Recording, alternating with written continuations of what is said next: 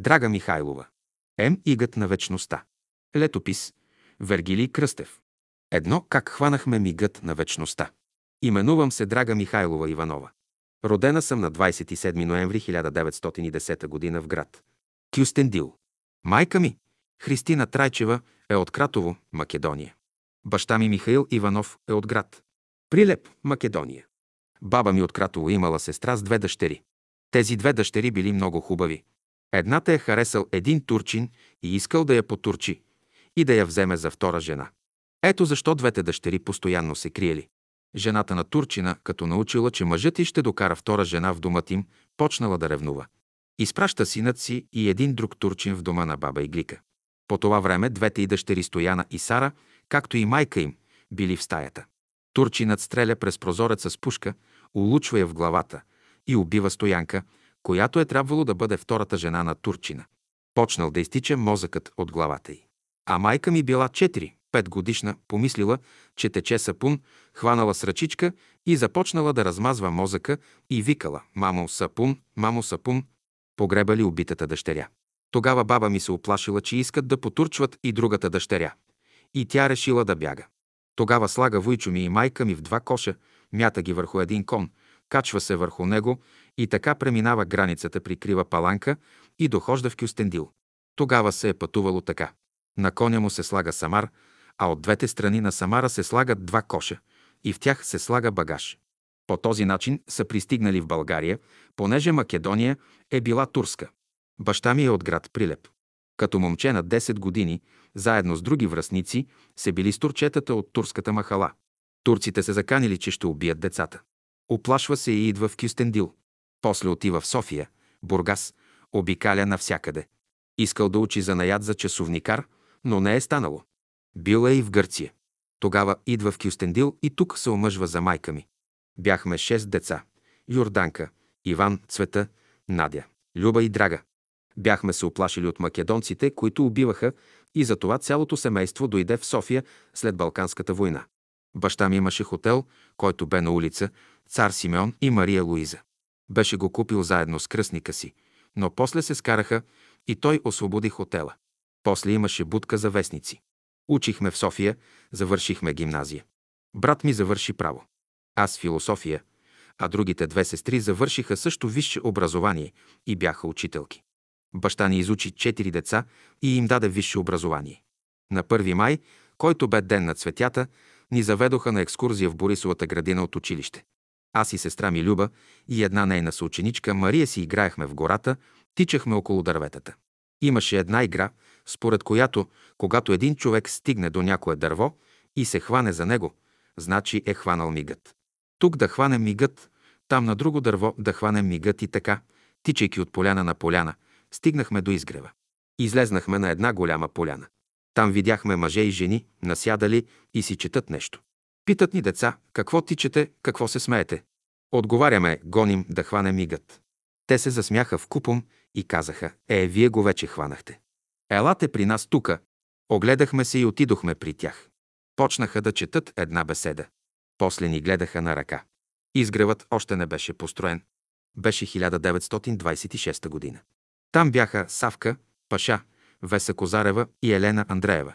Елена ме пита, гладни ли сте, деца? Гладни сме. Дадени хляб и маслини. Много ми хареса там, при тях, макар че сме яли от дома маслини. Казах, хайде да се връщаме, защото сега учители те ще ни се карат и може да ни бият. Тогава за наказание учителите биеха с пръчки по протегнатите длани на ученичките. Това много болеше. Отидохме при учителите и разказахме къде сме били. Извикаха в купом. АОУ при дановистите. Това е най-опасното. Знаете ли кои са дановистите? Знаете ли кой е Дънов? Те са опасни хора, а ние отговаряме, там много хубаво ни беше, четяха ни много прекрасни работи. А, вие сте заблудени. Така се прибрахме у дома.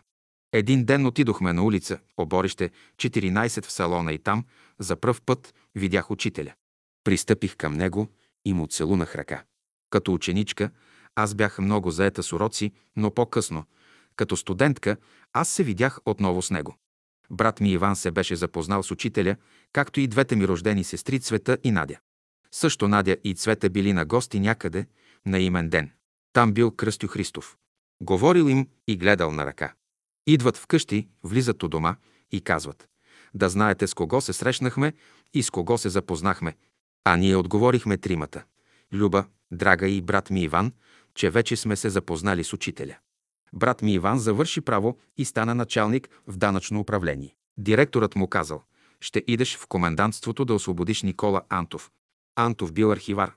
Бил арестуван, понеже бил анархист, а работел като архивар в данъчното управление.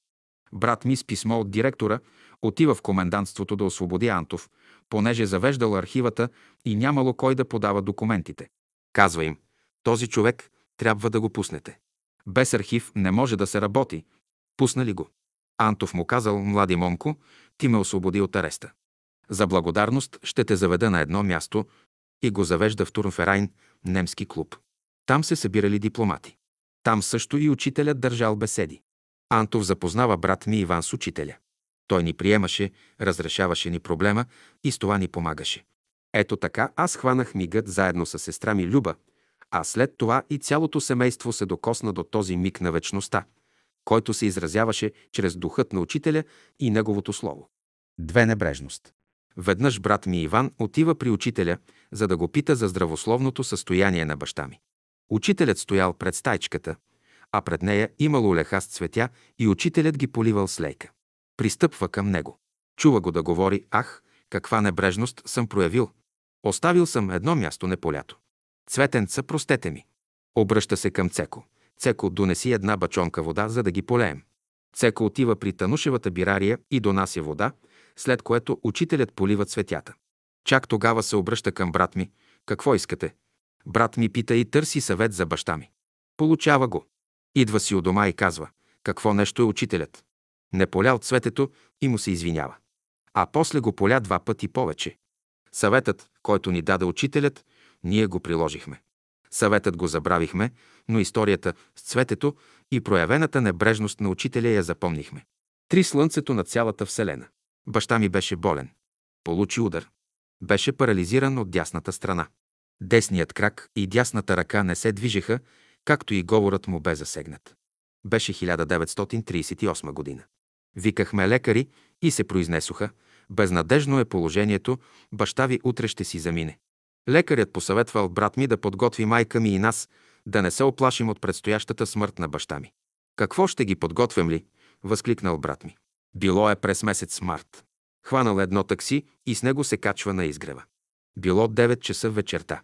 Искал да се качи по стълбите към стаята на учителя, но брат Ради казал, не може, учителят си е легнал.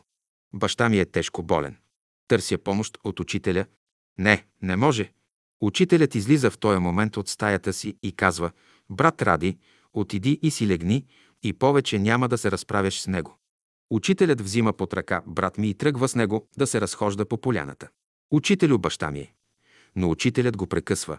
Брат Иван, виж тези звезди. Ето това съзвездие е малката мечка, а там голямата мечка. Ето квачката, ралото. Брат ми Иван е вдигнал глава и гледа към небето. Учителят му посочва една звезда. Виж Сириус. Това е най-хубавата звезда. Това е Слънцето на цялата Вселена. Там живеят такива същества от най-висша еволюция, облечени в божествена светлина. Брат ми гледа звездата, после сваля поглед и го пита. Учителю, баща ми ще живее ли? Учителят продължава да му говори за звездите и за космоса. Ама, учителю, баща ми е болен. Учителят продължава. Виждаш ли тази звезда как пада? Тя хиляда години има как лети.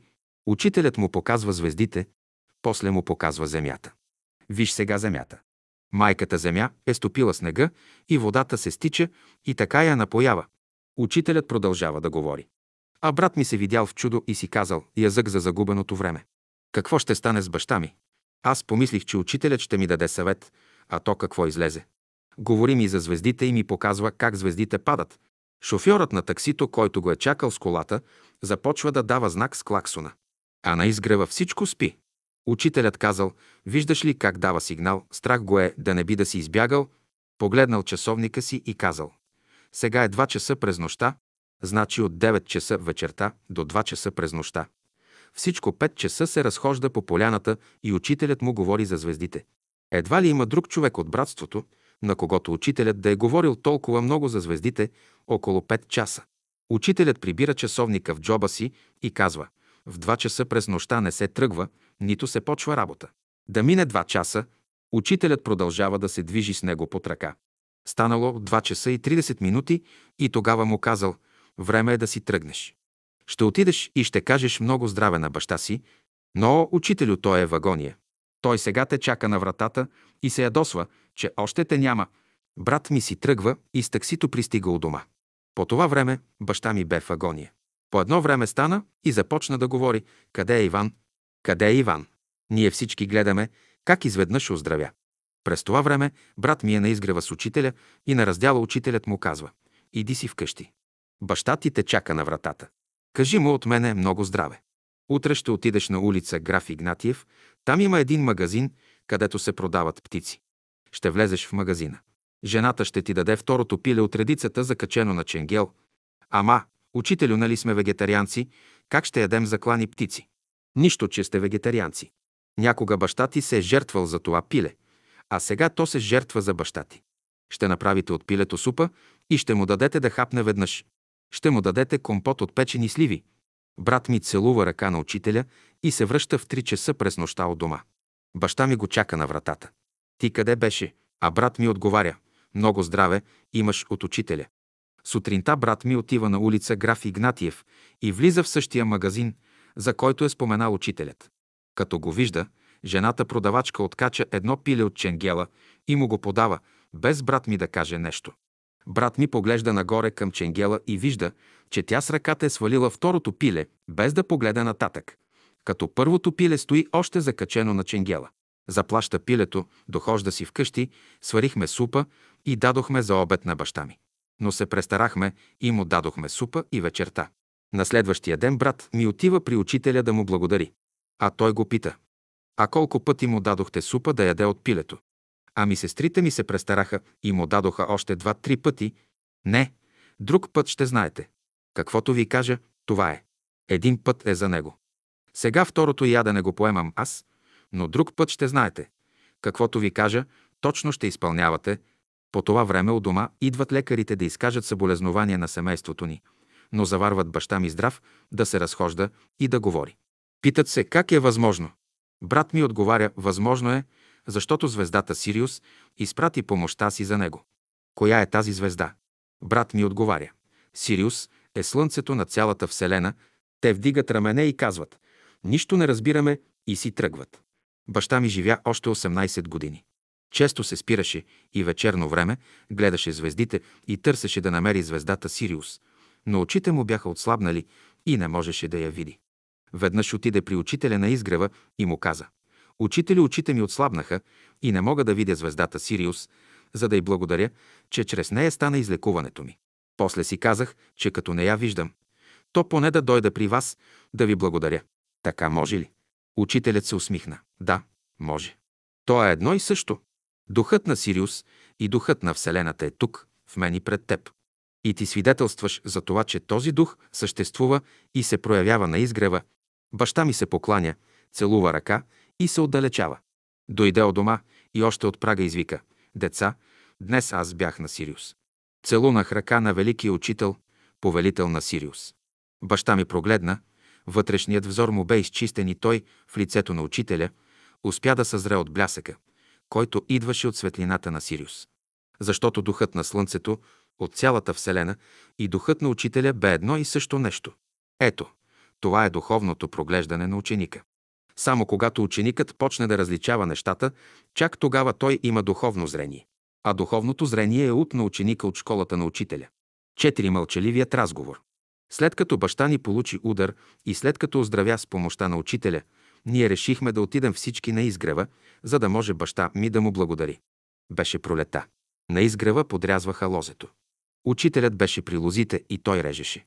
Аз поисках да отида при него, но сестрите от изгрева не ме пуснаха. Учителят е заед, не може да го безпокоите. Аз разблъсках всички наоколо и отидох при него. Учителю, баща ми оздравя и сега иска да ви види. А, така ли?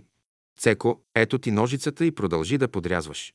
Учителят пристъпи към баща ми и се прегърна с него и всички влезнахме в стайчката, в приемната. Седим и мълчим. Баща ми мълчи. Учителят мълчи и всички мълчим. Мълчим и се гледаме. Аз казвам, учителю, понеже баща ми не може хубаво да говори след удара, затова го е срам и мълчи. Учителят си вдига ръката и си слага пръст пред устата и ми показва с този жест, че трябва да мълча и да не говоря. Продължаваме да мълчим. След известно време учителят каза, ако знаехте какъв разговор водехме с баща ви. Ако го бяхте чули, щяхте да се стъписате. А кой още присъстваше тука? Ако това знаехте само, но вие нито чухте, нито видяхте.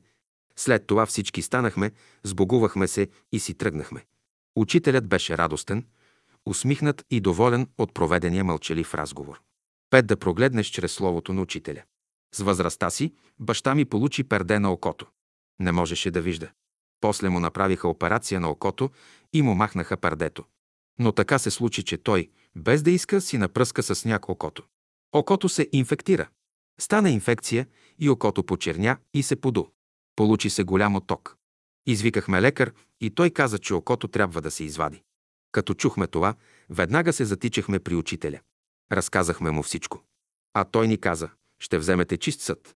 Ще вземете също една чиста кърпа. В чистия съд ще сложите гореща вода. Кърпата ще я топите във водата и ще я налагате на окото. Сестра ми Люба цяла нощ топи кърпата в легена с топла вода и я слагаше на окото на баща ми. На сутринта отокът спадна. Окото се избистри. Идва лекарят, за да види какво ще правим с окото и дали ще го вадим. Вижда го яхва. Ама как стана? Как е възможно това? Отговаряме, че учителят го е излекувал по този начин с компреси от горещи кърпи. Боже, такова нещо никога не съм чувал, а беше дошъл, за да карат баща ми в болница, където да му извадят окото. Накрая всичко завърши благополучно, баща ми сложи очила и с тях си служеше до края на живота си. Та всички чудеса по времето на Христа се повториха в нашето семейство. Онези, които трябваше да прогледнат, проглеждаха чрез Словото на Учителя. Онези, които трябваше да останат слепи, оставаха и те си вървяха по своя път. Шест чудесата. Един ден майка ми, като пиеше кафе, се задави. Част от кафето отиде в кривото и гърло. Тогава така се казваше, когато някой се задави с храна или с течност. А човек може да се задави и с капка вода. Започва да кашля, пожълтя, отпадна, не може да ходи. Чудим се какво да правим. Търчим аз и Надя при учителя. Беше по обяд и всички обядваха в трапезарията. Кръстю Христов беше отвън и го помолихме да каже на учителя, че сме вънка две сестри и го чакаме, понеже майка ни е много зле. Кръстю влезна вътре, отиде при учителя и му предаде нашите думи. През стъклата учителят ни видя, че стоим отвънка, но продължава да си говори с приятелите на масата. Ние треперахме от страх за майка ми, а той не излиза. Той ни видя и пак не излиза. Боже, защо не излиза? Нали ни видя? Майка ни е вече умряла. Да си ходим при нея. Кръсти отново отива при учителя. Учители от двете сестри чакат отвън. Много се молят. Той пак погледна към нас и пак си говори с онези до него на масата. По едно време учителят тръгна да излиза от трапезарията и не щеш ли на вратата го пресрещна Олга Славчева и започна да говори с него. Ние се вайкаме. Олге, Олге, сега това ли ти беше работата да спреш учителя точно сега? Малко ли ти е времето на изгрева, за да се срещаш с него? Олга живееше на изгрева, а ние живеем в града. Накрая учителят свърши да разговаря с нея и се приближава към нас. Е, защо толкова треперите? Защо сте толкова ядосани? Майка ви е добре. Но, учителю, ние сме оплашени. Майка ви е добре. Тичайте при нея, та да кажете на лекаря да не слага инжекция. Ще я повдигнете на възглавница, ще й дадете гореща вода и с лъжичка да изпие една чаша.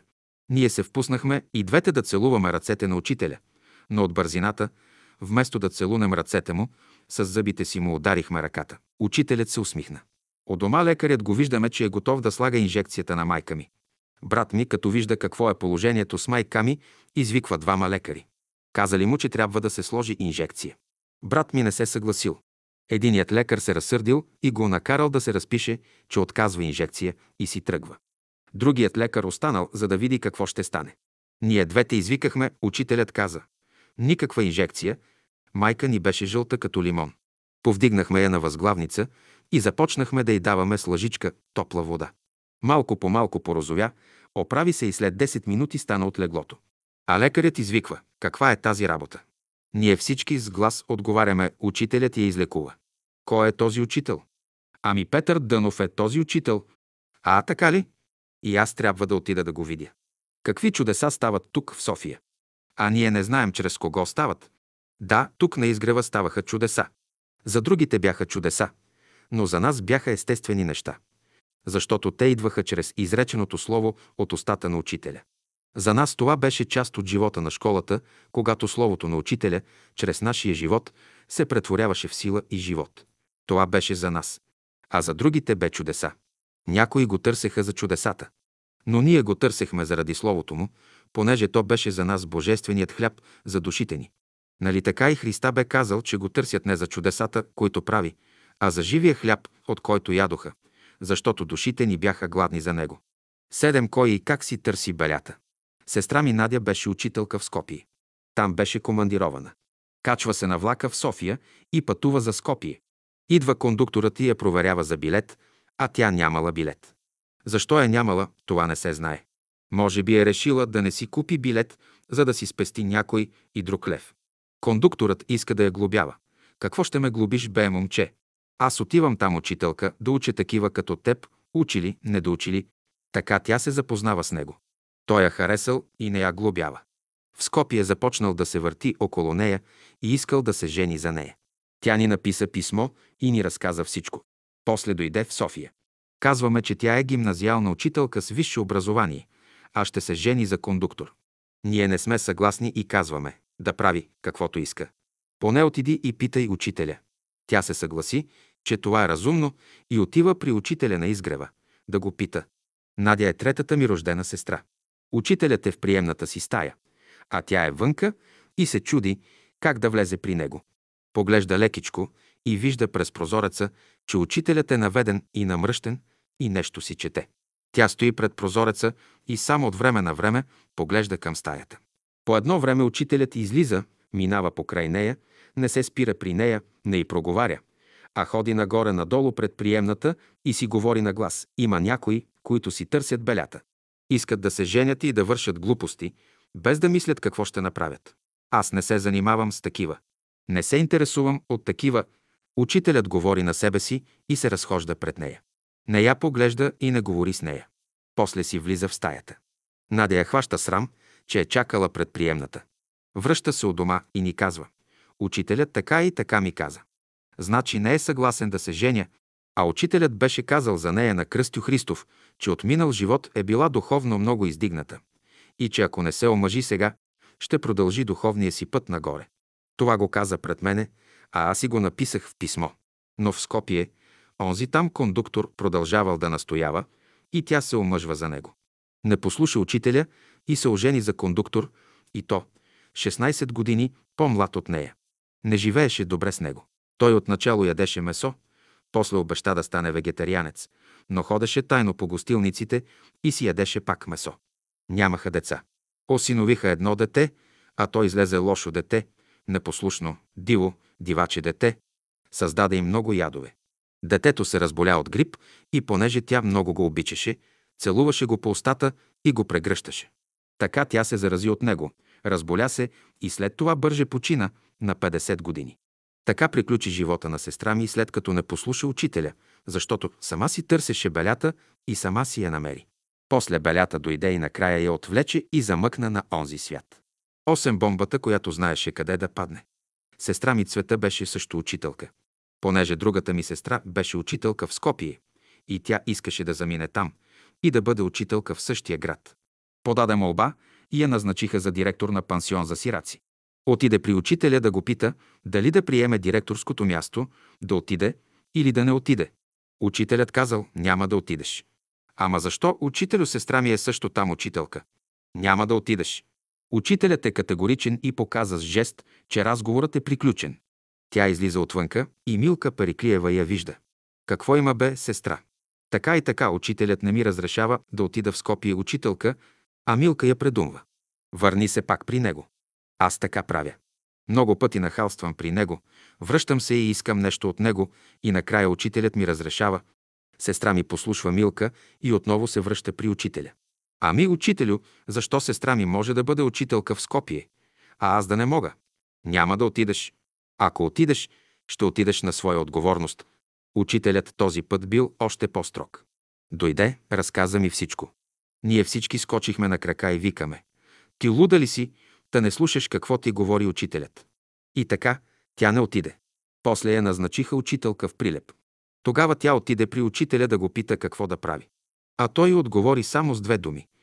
Може. Може. След това дойде време и започнаха бомбардировките в София и едновременно в Скопие. В Скопие пада бомба върху пансиона за сираци и там директорката, която е назначена на нейното място, бе убита. Получихме вест от другата ми сестра, която бе учителка в Скопие. Тя ни разказа най-подробно целият случай. Тогава сестра ми Цвета разбира защо учителят не бе и позволил да заеме това място като директор на пансиона за сираци. Значи върху това директорско място бе определено от някого да падне бомба, беше определено от някого и се яви друг някой, който изпълни заповедта, пусна там бомбата, разруши пансиона за деца и уби директорката. Ето това е опитност, живот или смърт. Девет опитностите на най-духовната ни сестра. Сестра ми Люба е родена 1908 година. Тя беше учителка. Беше тиха, мирна и я оставяхме вкъщи да се грижи за баща ми и майка ми. Беше най-кротката и най-духовната от всички сестри. Тя беше постоянната връзка на семейството ни с учителя. Тя най-много е ходила при учителя и знаеше и помнеше какви ли не опитности с него. Но тя не ги разказваше. Беше обещала да ги разкаже, когато му дойде времето. Но онзи, комуто тя бе обещала да ги разкаже, не дойде да ги запише, а тя не искаше на друг да ги разказва, защото беше обещала само на него да ги разкаже. Това бе един брат, с когото тя се бе запознала през 1972 година на езерата на Рила. Но той не се яви и тя не ги разказа. Тя се оплакваше от болки в стомаха. Отива при учителя и той й казва «Настържете ряпа, изтискайте сока и от него да пиете по една лъжичка всеки ден». Изпълни съвета му и така оздравя. Ето, това е единствената опитност, която мога да кажа за нея. Другите опитности от нея ще ги търсите от оня брат, който не ги записа, който обеща да я посети, но не дойде. Ето това е 10 ябълка от учителя. Веднъж присъствам на едно събиране.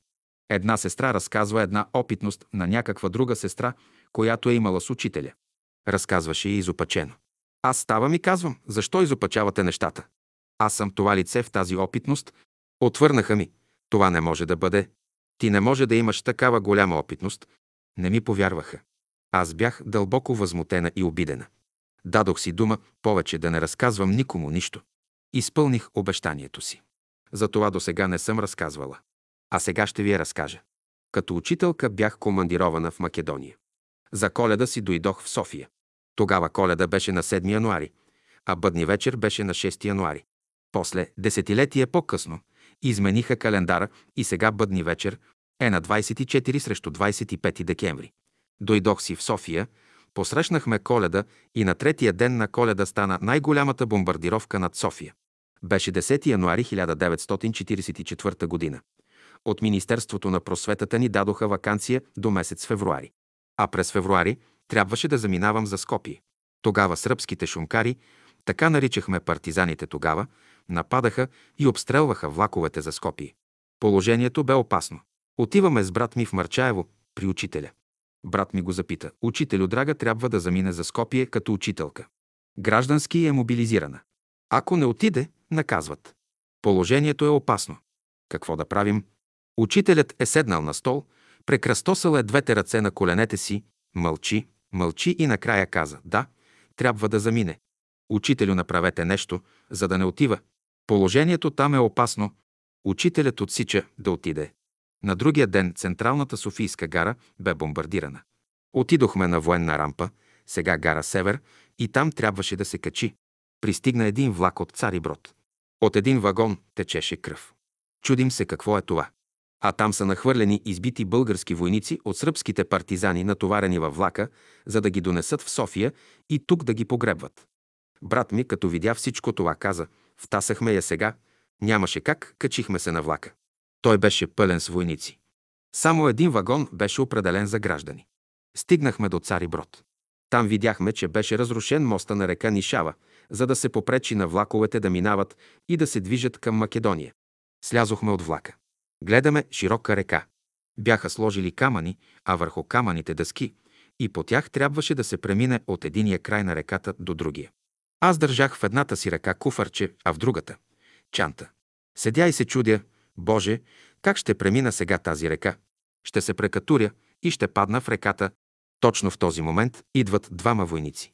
Единият ме хвана за едната ръка, другият за другата ръка и така по дъските преминахме реката. На отсрещния бряг ни натовариха в товарни конски вагони. Затвориха вратите и ни заключиха отвън. Влакът тръгна. Можеше да слезем, само ако ни отворят вратите отвън. Влакът пътува, върви до някъде, после спре и се връща назад. Чуват се гърмежи на пушки и картечници. Значи партизани бяха нападнали влака. През цялото време аз пея 91-и псалом Махар Бено Аба, чета молитви. Тия, които са около мене, започват да викат срещу мене. Стига си пяла. Стига с тия песни. Не виждаш ли, че отиваме на смърт, а ти си се разпяла, докато аз пея, бъдете спокойни, никой няма да загине. Така влакът върви напред, спре и след това тръгне назад. Ту напред, ту назад. Часове наред. През цялото това време аз пея и чета молитви. Тогава от София се тръгваше в 6 часа и след обед се стига до Скопие. А сега, мина след обед, дойде вечерта, премина цялата нощ и чак на другия ден на обед чуваме шум и гюрултия. Казват някои, май ни оградиха партизаните и ни е спука на работата, а ние сме затворени отвън и не можем да слезем. Някои отварят вратите отвън и ние виждаме, че сме пристигнали на гара Скопие. Целият град беше излезнал, за да види влака, надупчен с куршуми. Като отвориха вратата, аз бях до нея и видях, че началникът на влака каза «В този влак пътува един праведен човек, за да можем да стигнем тук живи и здрави». Целият влак е надупчен с куршуми и няма наранен и убит нито един човек. Така минахме през зоната на смъртта. Нямате представа какво нещо беше. Цяла нощ сме били на косъм от смъртта. Партизаните вдигаха релсите във въздуха с бомби. Обстрелваха влака. Войниците слизаха и оправяха релсите, а партизаните ги обстрелваха. Ето така пристигнахме в Скопие. Поглеждам към часовника на гарата да видя колко е часът. Точно под часовника гледам братя и сестри, които ни чакат. В Скопие имаше братска група от Бялото братство. Там беше Ганчо Генчев, който беше комендант на града, с униформа и пагон на раменете. Там беше сестра ми Надежда, която ме чакаше. И други братя и сестри. Като ме видяха, всички извикаха в един глас. Ето кой е докарал влака невредим от София. Аз само пях и се молих, а друг го докара невредим. А този, който го докара невредим, от него имате много здраве. Тогава бъркам в джоба си и изваждам една ябълка. Тази ябълка я носи от село Марчаево. Като се сбогувах с учителя, той взе една ябълка и ми я подаде. Тая ябълка ще я занесете на братята и сестрите в Скопие да си я поделят. Всички ме гледат изненадано, вторачват се в ябълката и мълчат. Много здраве ви изпраща учителя и по мен провожда тази ябълка, за да си я поделите. Подадох ябълката, те се преброиха и се оказа, че са точно 12 човека. Разделиха ябълката на 12 части и на мен дадоха да я раздам резен по резен. Сега разбрахте ли кой е спасил влака? Всички отговарят. Разбрахме. Повтарят го всички. И след това дойде такова време, когато да ми заявят, че така опитност не може да ми се случи. И то именно на мене, понеже съм била много обикновена, невзрачна и неугледна. А те не знаят, че Бог на лице не гледа, а Бог в дух се изволява на верните нему в дух и истина. Това е законът. Да го знаете и помните. 11 траурът на България. Ние сме в Марчаево. До изворът на здравето няколко сестри са заобиколили учителя и си говорят. Аз със сестра ми Люба отиваме при тях. Приближаваме се и всички ни гледат някак по-особено и по-вторачено. Смутихме се. Защо ли ни гледат? Да не би да сме закъснели. В това време учителят направи място, та да седна аз от едната му страна, а Люба да седне от другата му страна. Седим и говорим. Изведнъж учителят погледна към небето, скочи и си тръгна веднага. Беше ясно небе. Тръгна към дома на Темелко. А разстоянието между извора на здравето до къщата на Темелко е някъде около 50 метра. И като почна и рукна един пороен дъжд, не е за вярване. От чисто небе изведнъж да се изсипе такъв пороен дъжд. Тичаме всички към къщата. Качихме се на верандата на Сушина. Заобиколили сме учителя и гледаме как се излива поройният дъжд. Учителят посочи с ръка към слънцето, което залязваше към Перник. Видяхме грамадно червено слънце, което залязваше. А през него минаваше един черен облак, като креп. Учителят се обърна към нас и каза Траурът на България. Всички се вторачихме към слънцето и това всички видяхме, че този креп приличаше на онзи траурен креп, който се поставяше по вратите на онези домове, където имаше умрял човек. А това беше няколко дни преди да дойде 9 септември 1944 година. А с тази дата дойдоха руснаците в България и докараха комунизма в България.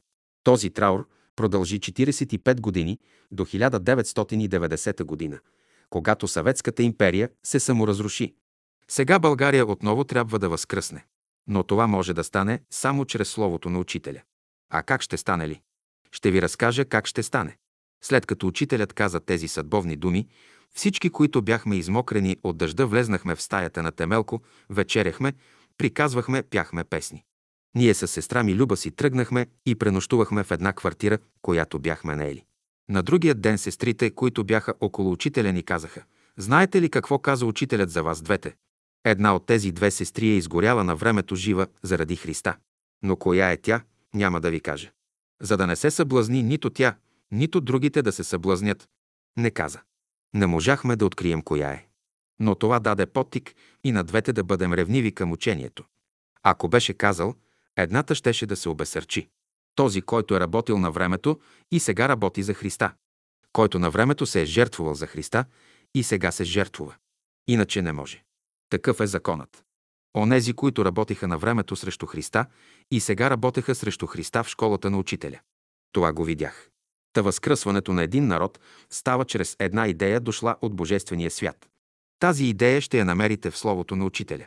А ще я приложите чрез живота си, чрез саможертвата. Когато човек се жертвува за една идея, той възкръсва чрез дух и истина. Влиза в вечния живот, който е живот на Христа. Това е живот вечен, да познаят Тебе, един на го, истинна го Бога и Исуса Христа, когато си проводил. От тук започва възкръсването на един народ. 12 изгревът и духът на Словото. Бях в Скопие учителка и сънувам, че София е бомбардирана цялата. По този случай ни дават 5 дни вакансия.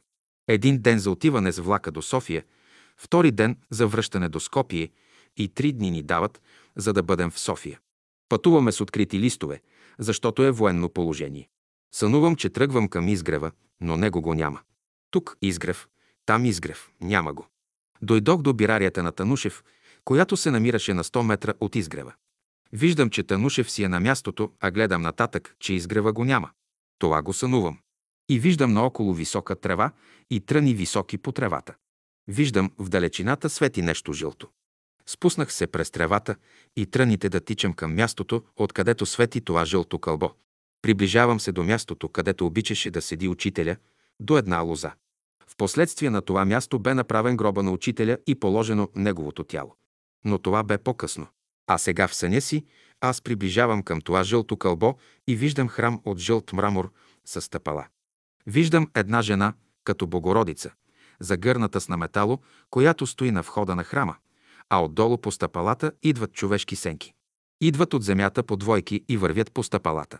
А тя ги разпределя повечето надолу да вървят, а много малко пропуска по стъпалата нагоре, за да влязат в храма.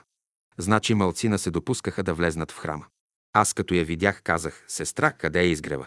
Тя се обърна, усмихна се, прегърна ме и ми посочи на там, където е орехът сега, на мястото на учителя.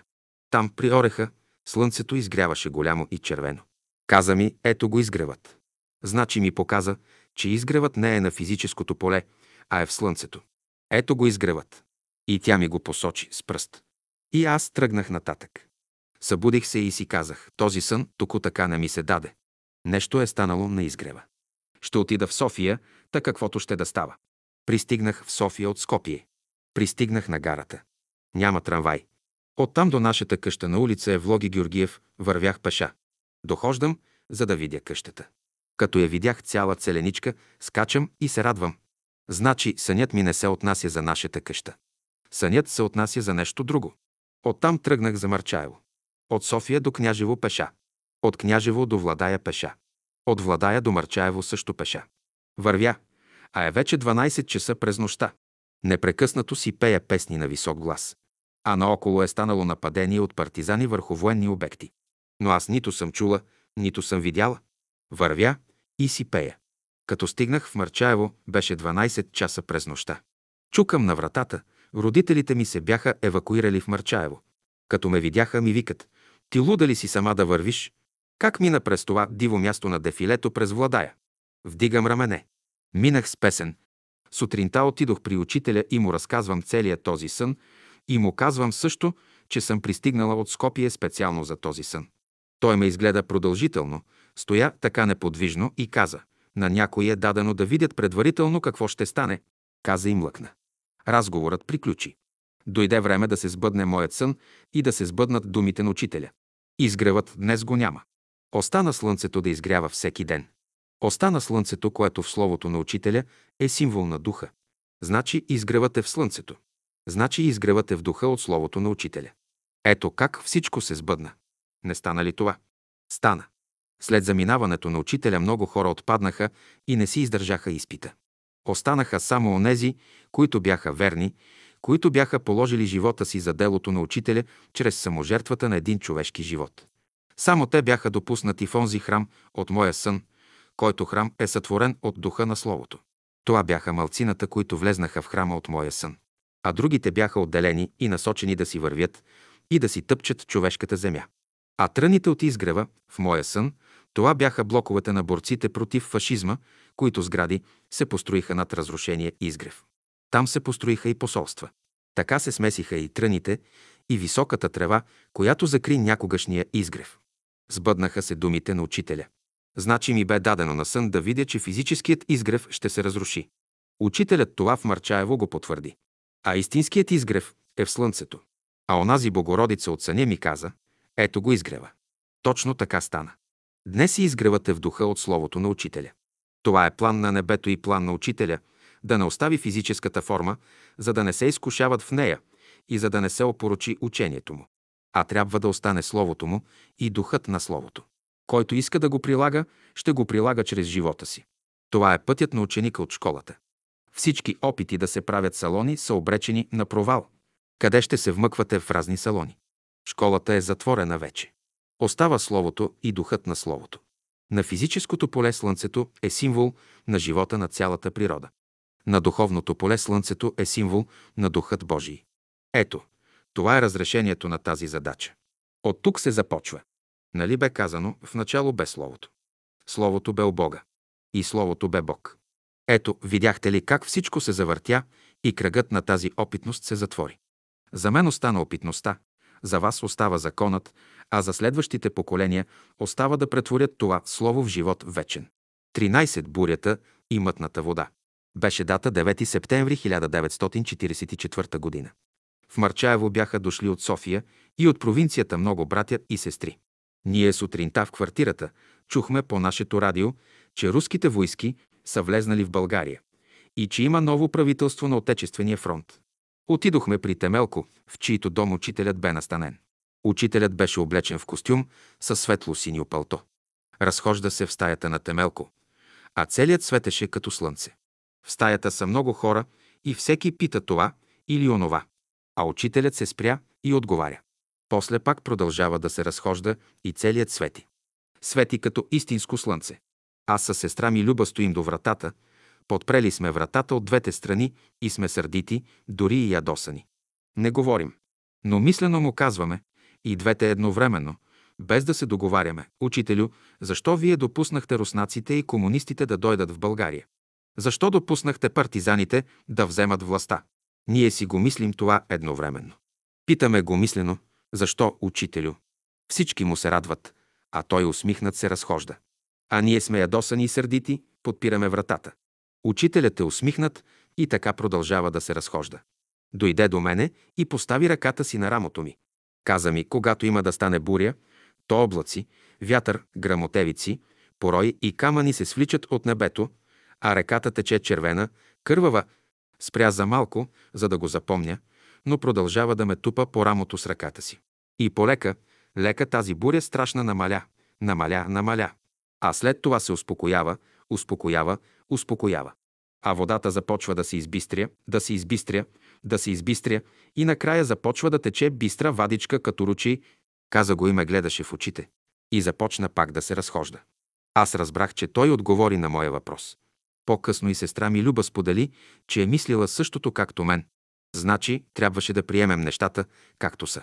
Трябваше да приемем бурята и червената матилка, която тече по реката. А трябваше да измине много време, за да изтече тази матилка. Особено учителят наблегна на думите полека-лека. И накрая също наблегна, когато трябва да потече бистра водица, чиста като вода на планински ручи. И така стана. Изминаха 47 години от 1944 година. И още не е изтекла мътната вода. Колко време в човешки години трябва да измине, за да изтече тази червена матилка? А учителят каза лека по лека. Хайде, измери сега и изчисли колко човешки години се съдържат и се намират в тези две думички. Който може да изчисли. А ще дочака ли някой от нашето поколение, което бе целувало ръка на учителя, да види, че червената матилка от реката е преминала и се е превърнала в бистра водица, от която да пожелая да изпие една чаша вода. Мнозина от нас пиха от горчивата чаша на червената матилка. И аз пих. Не исках, но дадоха ми да пия на сила. И аз пих. Горчива чаша и жестока бе съдбата ми. Ето как учителят отговори на моя въпрос. Значи комунистите дойдоха чрез бурята, която трябваше да дойде да измете всичко старо. Те имаха една мисия, която трябваше да изпълнят. Те дойдоха чрез бурята, тя помете всичко, помете и нас, и целият изгрев. И сега чакаме времето, когато реката ще се изчисти и когато ще се превърне на бистър ручей с досущ планинска вода. Ще чакаме. Ако не е по мое време, то ще бъде по ваше време. Но онзи, който дочака това време, освен за себе си, ще изпие и една чаша за мен. Ще изпие в името на учителя и в свидетелство на това, че пророчеството на учителя се сбъдна. Защото той задвижи бурята и я насочи да премине през времената и годините, когато живеехме в този народ. Та и в бурята, и в тихия глас, идващ от мълчанието на Вселената.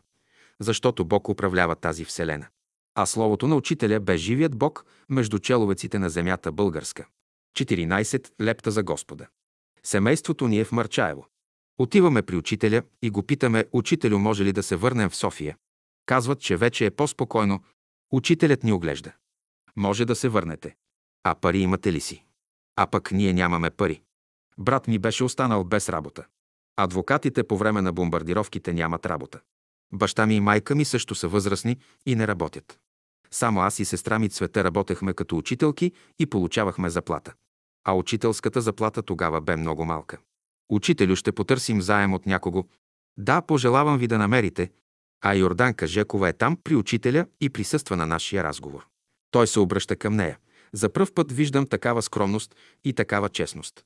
Аз знам, че те нямат пари и нямат с какво да се върнат. А тук братята и сестрите грабят. Тук братята и сестрите идват и взимат, без да питат от парите, оставени за Господа. А виж каква скромност и каква честност от тези две сестри. Аз знам, че нямат, но не поискаха. Кажи им, ако искат, то аз ще им дам. Йорданка Жекова тича след нас и ни разказа всичко. Не, срамота е, грехота е. Вместо ние да дадем, то да вземаме от учителя. Не можем това да сторим. Не се върнахме. Отидохме си у дома. А тогава идваха богати евреи, търсеха помощ от учителя и в знак на благодарност оставяха хилядарки по масите на двора. Отгоре поставяха някое камъче върху банкнотите, за да не ги отвее вятъра. Имаше и богати брати и богати българи, които бяха спасени от бомбардировките, благодарение помощта от учителя. Те това го знаеха, бяха го оценили и сега идваха и благодаряха на учителя за спасението си. Искаха да оставят своята лепта за учителя. Той им казваше, оставете лептата си за Господа върху масите, та това бяха пари за Господа на силите, който ги беше спасил от смърт и оживил. А брат ми Иван, като вървял, замислен в своето безпаричие в Марчаево, го вижда един търговец, евакуиран от София. Иване, какво си се замислил? Трябва да се върнем с багажа в София. Но ако го натоварим на две волски коли, то селените искат по 3000 лева на кола. А нямаме пари. Така ли, Иване? Ето ти 3000 лева. Не искам да ми ги връщаш. Давам ти ги така, за слава Божия, че останахме живи и здрави от бомбардировките. Брат ми прибира парите и след това тръгва към бакалницата. Онзи го пита, какво се е умислил толкова много. Казва му, баща ми е болен, Трябва да се връщам в София, а пари нямам. Иване, ето ти 5000 лева. Ама Гошо, защо ми ги даваш? Ти си ми толкова помагал без пари с твоите адвокатски съвети, натикал парите в джоба му. И така, за един час, брат ми се здоби с 8000 лева. И така се сбъднаха думите на учителя, който ни пожела да намерим пари в заем. Но те не дойдоха в заем, бяха дадени като лепта за слава Божия. Така натоварихме багажа в две големи каруци и полека, полека воловете докараха багажа в нашата къща. Къщата бе оставена цяла непокътната. Разтоварихме багажа и преди да влезнем, въздадохме хвала на живия Господ. А той бе в словото на учителя. 15. Голямата заблуда. Аз със сестра ми Люба за пореден път отидохме в Марчаево. Учителят с братството беше излязал на екскурзия. В дома Темелков заварихме само брат Боян Боев. Той имаше болен крак, куцаше, подпираше се с бастун и трудно можеше да се изкачи по върховете. Брат Боев, къде е учителят? Учителят е на връх Острец, на екскурзия, а това беше по средата на месец август 1944 година. Знаеш ли, брат Боев, че партизаните ще дойдат, ще дойдат комунистите на власт? Разбира се, че знаем. Нека дойдат. Не е лошо. Брат Боев, ти знаеш ли какво ще стане с братството тогава? Ще ни унищожат. Брат Боев клати с глава. Ами, ами. Няма, няма. Ние му казваме отново, че комунистите ще дойдат и ще ни пометат от лицето на земята. А той казва, няма, няма. Гледаме го и се чудим. Защо е толкова уверен? Заблуда ли е това или нещо друго? След малко Боев продължава. Учителят казва и говори за комунизма. Учителят е за комунистите. Тръгнахме пеша на екскурзия на Витоша и намерихме братството на хижа Острец. Мина известно време и учителят отговори на двете ни на нашите въпроси. А това аз го разказах и се отнасяше за бурята, която трябваше да дойде, и матилката, която трябваше да изтече, за да се появи накрая бистра водица. Брат Боев дочака и доживя процеса срещу братството и унищожението на братството. Веднъж го запитахме дали си спомня какво ни каза за комунистите в Марчаево. Той отговори – голяма заблуда, голяма заблуда. За голямата заблуда също се заплаща с висока цена. Заплати се с разочарованието на едно цяло поколение, което бе целувало ръка на учителя. Те бяха подложени на изпит и всеки защитаваше пред себе си и пред учителя цената на заблудата и верността към делото на учителя. 16 кошница, пълна с кайси. Бях учителка в Македония. Трябваше да пътувам за София. Ганчо Ганчев, който бе комендант на гарата в Скопие, беше приготвил една кошница, пълна с кайси. Там имаше много дръвчета и се раждаха много кайси. Ганчо ми предаде тази кошница, да я занеса от Скопие за Марчаево и да я предам на учителя. Той беше ми издействал място във влака, който беше претъпкан от народ. На перона видях едно момче, войник, което беше босо, по налъми. Войниците нямаха бутуши, а бяха обути с налъми. Представяте ли си войник с налъми? Тогава се ходеше, но лятно време и обикновено с налъми ходехме в банята. А сега гледам войник с кепе с куртка и с брич, но по налъми. Смешно и тъжно. Стои войничето замислено. Ганчо минава покрай войничето, но то не го забелязва, понеже е замислено и не му отдава чест. Той мина покрай него, върна се и му удари един шамар. Що не отдаваш чест? Не ви видях, господин капитан. Съобщиха ми, че майка ми е починала и съм се затъжил и замислил за нея. Прощавайте, господин капитан. И като чух това, и като видях това, избягах от него. Всички се възмутиха на гарата от Ганчо. Не го е срам да удари момчето. Майка му умряла, а той удари момчето. Аз се качих на влака последна с кошницата в претъпкания влак. Отказах се от мястото, което той ми беше запазил. Бях възмутена от него. Какъв брат е той? Бие момчето, моли се на Господа и после изпраща кошници с кайсии на учителя. Пристигнах в София, отидох в Марчаево и занасям кошницата на учителя. Беше точно на Петровден, рождения ден на учителя. Имаше много брати от София и провинцията. Подадох кошницата на учителя. Учителю, това е за вас от Ганчо от Скопие. На масата по средата беше учителят. От едната му страна бяхме седнали аз, Люба и третата ми сестра Цвета. А от другата страна на учителя беше седнала Йорданка Жекова. Учителят се обърна към Йорданка.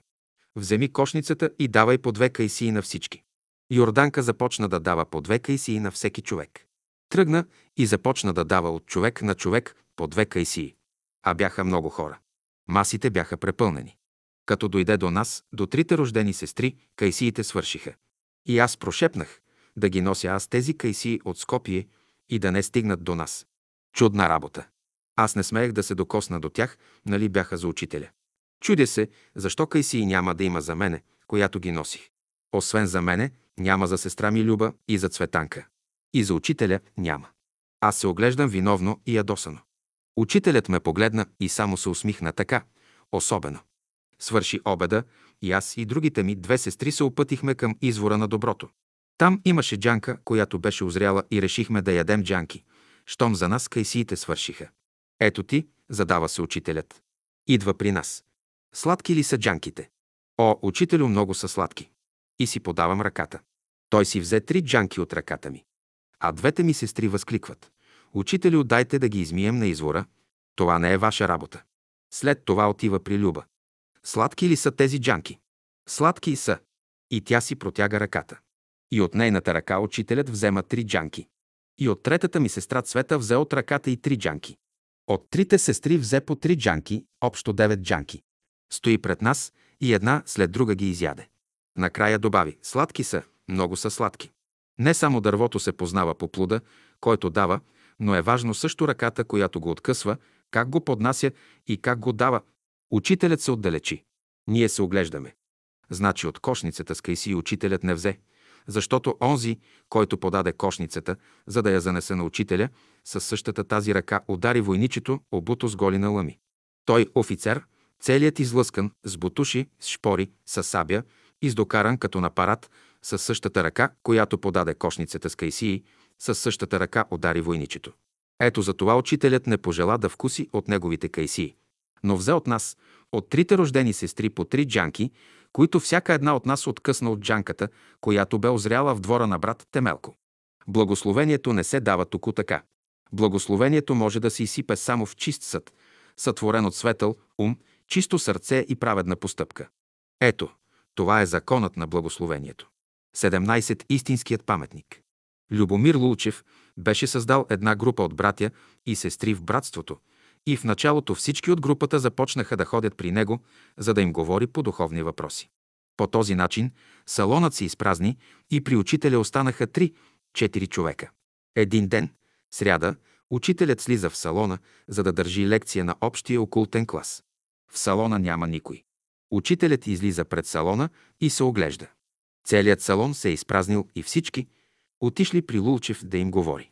Точно по това време брат Ради също се задава и минава по край учителя и бърза, бърза, и той да отиде при Лулчев. Подминава учителя, все едно, че учителят е някакво дърво. Учителят го настига, хваща го за ревера на палтото, раздрусва го с двете си ръце и му вика «Брат Ради, влез в себе си». Къде си тръгнал? Казал му това три пъти. Брат Ради се връща и полека, полека се запътва към салона, влиза вътре и сяда на един стол. Седи смирено мълчи и чака.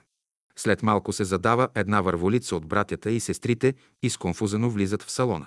Изпълват салона и учителят започва да държи редовната си беседа. А преди това отивали при Лулчев, като дори и стенографките Паша, Савка и Елена са били там. Защо са ходили там ли? Защото ги замотава. Беше ги завладял отвътре. Постепенно учителят ги откъсва от него. Останаха при него една малка група около 10-15 човека. Наричаха се Упанишадите. Те също присъстваха на лекции на учителя, но след като се свършваше беседата на учителя, излизаха и заобикаляха Лулчев. Тогава той им обясняваше, разясняваше и тълкуваше какво е искал да каже учителят в своята беседа.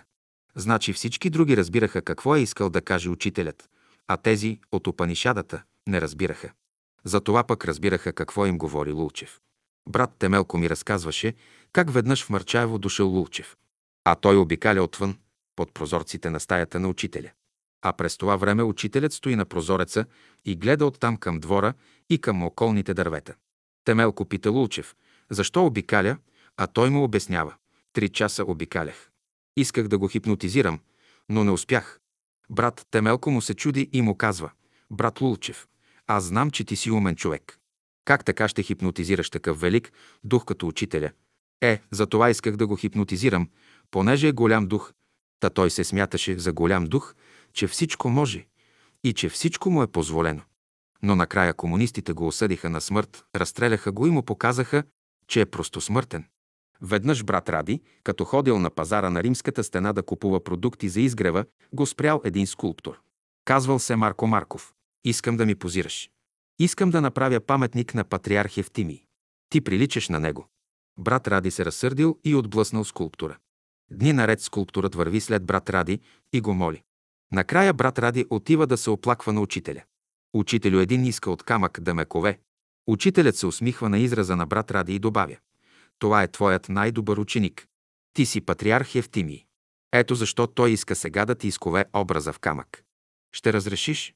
Брат Ради кимва с глава, отива при скулптура, съгласява се и разрешава да му изкуват образа в камъка.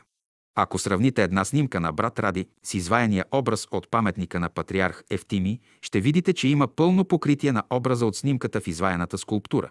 Всеки сам издига вътре в себе си неръкотворен паметник чрез своите дела, чрез своите мисли и чрез своите чувства. Чистотата на идеите могат да се претворят в дела само от хора със светли умове, чисти сърца и праведни дела. 18. Не коригирай и не възпирай божественото. Паша Теодорова беше стенографка. Работеше денем и нощем. През нейните ръце преминаваше редактирането на беседите на учителя. Тя реши да ги редактира като литераторка. Допусна много грешки.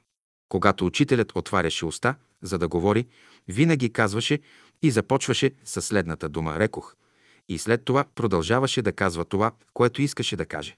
Но Паша реши да го измени. Според нея рекох. Не било литературно и го написа. Казах. Учителят не беше доволен от това нещо. Ами много просто. Учителят предава и дава словото на живия Бог. И за това започва така, рекох. И след това казва онова, което Бог чрез него говори. Ами вземете Библията и вижте пророците как говорят. Те започват така. Така говори Господ или Господното Слово дойде към мене и рече. Ето така е написано и много добре се разбира, че пророкът изрича не своите думи, а думите на Господа, който идва да говори чрез него. Това се отнася за пророците. А тук е дошъл Великият Учител и Бог говори чрез него. Затова той започва така, рекох и добавя онова, което Бог говори чрез него. А това нещо се промени и се изхвърли. А не трябваше. Това бе груба грешка. Много от беседите заради литературните корекции бяха променени. Това е един голям нейн грях. Тя направи и друга грешка. На нейно име беше записана една трета идеална част от салона. Когато излезна законът за едрата градска собственост, я запитаха, от къщата ли се отказваш или от салона. Тя се отказа от салона, за да си запази къщата. Последствията за нея бяха тежки. Паша ослепя заради това, че се опита да промени словото на учителя и че се отказа от салона. Първо коригира словото, а след това се отказа от салона заради къщата си. Продадоха я и взеха една сума голяма, с която сума тя смяташе да намери някоя сестра, която да я гледа. Но така се обърнаха нещата, че никой не пожела да я гледа. Дори и за много пари. Когато дойдох от Македония за няколко дни в София, аз исках да мина и да обиколя поляната на изгрева, където играехме паневритмия. А поляната беше заградена, беше затворено и имаше порта, заключена с катинар. Отивам при тях и казвам, сестра Паша, аз искам да мина и да обиколя няколко пъти кръга на паневритмията, защото утре си заминавам като учителка в Скопи. Затова дайте ми ключа да си отключа вратичката и като свърша обиколката, отново ще ви го върна, но тя и сестра и Аня не ми дават ключа, не разрешават да се отключи. Но аз реших да се прекатеря през оградата, да прескоча оградата и така да отида до поляната. Таман прескачам, те дойдоха, хванаха ме за полата и ме свалиха. Започнаха да ме блъскат и да викат. Не може, не може. Ти не разбрали, че не може. Аз ги гледам и не вярвам на очите си.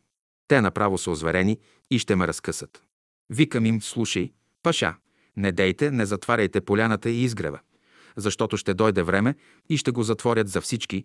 Така аз си тръгнах за Скопие, без да обиколя полянката. Духовните сестри от школата на учителя не ми позволиха. Не мина много време и дойде онова време когато и поляната, и салона, и изгрева беше затворен за всички. Не само затворен, но разрушен и вече го няма нито изгрева, нито поляната, нито салона. И както се казва в писанието, Псалм 103, стих 16, защото преминава вятърът над него и няма го и местото му го не познава вече, Как ще го знае местото онова, което е било върху него като салон, поляна и изгрев, когато днес там са построени руските легации? Ето, това е полуката, когато някой тръгне да коригира божественото. Друг случай. Аз бях в учителска вакансия. Тя свърши и аз трябваше да заминавам при своите ученици на село. Реших да отида при мястото на учителя, там където бе положено тялото му, за да се помоля. Тогава мястото беше оградено с бодлива тел, имаше врата и на вратата бе сложен катинар. Мястото на учителя бе заключено. Точно там заварих една група братя и сестри, дошли от провинцията и сега искаха да се поклонят на мястото на учителя. Огледах се насам натам и видях, че в мястото беше Йорданка Жекова и няколко други сестри, които беряха ягоди. Извиках, Йорданке, искам да вляза, за да се поклоня на мястото на учителя, защото утре си заминавам при учениците на село. Йорданка се провикна. Не може, берем ягоди. Аз не съм дошла за ягоди. Една няма да хапна. Не, не може. Взели сме решение никого да не пускаме. Йорданке, не правете така. Ще дойде ден и ще го затворят за всички. Не ни пуснаха. Братята от провинцията бяха разочаровани от софиянци. Отидоха си обидени. И какво стана по-нататък? Стана това, което аз казах. Мястото на учителя до 1970 г. беше заключено с катинар. Властите бяха забранили да се ходи на поклонение на мястото на учителя. Имаше и милиционер, който обикаляше и не позволяваше да се ходи, нито да се прескача през телената ограда. По-късно, след 1970 г., брат ми Иван като адвокат отиде при Кючуков, който оглавяваше комитета по вероисповеданията и от него издейства разрешение за поклонение. Каква е пулката? На времето им казах, не дейте, не правете това. Не заключвайте, защото и за вас ще заключват. Не само това, но и самите вас отвън и отвътре ще ви заключат. Така и стана. Днес някои са заключени и отвън, и отвътре, за това нищо не върви. Други са отключени отвън, но са заключени отвътре. Човек може да се отключи сам, единствено със словото на учителя. Само свободни хора могат да работят за делото на учителя. 19 Савка Керемичиева и ученикът Аверони. Майката на Савка, Тереза Керемичиева, ми разказваше, че била придворна дама в двореца на Фердинанд. А баща й бил инженер. Когато са строили железницата до Цари Брод, той е бил там командирован. Савка тогава е била към 10 минус 12 години. Учителят е ходил в Цари Брод, понеже в онези години той е проучвал черепите на българите и се е занимавал с френологически измервания. Търсил е и контактувал с по-интелигентни семейства. А това са били учителите по онова време. Там, в Цари Брод, е била учителка и Елена Иларионова. Учителят бил поканен на гости в дома на Тереза Керемичиева. Като домакиня, тя приготвила и опекла една голяма гъска, сложила сладкиши и други ястия. Преди да седнат на масата, тя се обърнала към учителя. Сега ще ви запозная с моята дъщеря. Тя била русичка, с плитчици и сини панделки на плитките. Отварят вратата и Тереза въвежда Савка в гостната стая. Савка, като вижда учителя, извиква «Учителю» и пада на колене при него. Мой верена Верони, три хиляди години не съм те виждал, откакто сме се разделили. Сега се срещаме и виждаме. И двамата започват да си говорят на санскритски. Тереза се чуди, откъде дъщеря и Савка ще знае санскритски. Върти се около тях и не може да повярва на очите си. Искала да представи дъщеря си на учителя, а тя била позната с учителя от преди 3000 човешки години. Та вместо да представи дъщеря си, то сега дъщеря и говори на санскритски с учителя. Тереза се чуди. Направо е смаяна. Като сядат на масата, учителят отрязва едно малко триъгълно парче от гъската и казва да се благослови. Сложил го пред себе си на чинията, но не го ял. Казал, че е вегетарианец и че не яде месо. После поискал маслини, хляб и вода. От тогава Тереза се запознала с учителя и с неговото учение. Братството е на екскурзия на Мусала. Разположили се около първото Мусаленско езеро. Седят и разговарят, пият топъл чай и се греят на огъня. Учителят се обръща към приятелите. Аз с Савка отиваме на астралната мусала. И изчезват двамата от очите им. Всички са насядали около езерото до хижата. Оглеждат се, учителят и Савка са изчезнали. След един час отново Савка и учителят изникват пред тях. Бяхме на астралната му села. Учителят от астралната му села откъснал едно синьо цвете и го дал на Савка. Така тя донесе едно синьо цвете и го държеше в ръцете си. Къде е тая астрална му села? Никой не можа да разбере. Но всички видяха как учителят и Савка изчезнаха и после пак се появиха пред тях, а Савка държеше в ръцете си едно синьо цвете. Веднъж се бяха събрали сестрите при чешмата на изгрева с зодиаците. Пред тях е Савка и се карат с нея и я опрекват. Защо учителят диктува на нея свещените думи на учителя?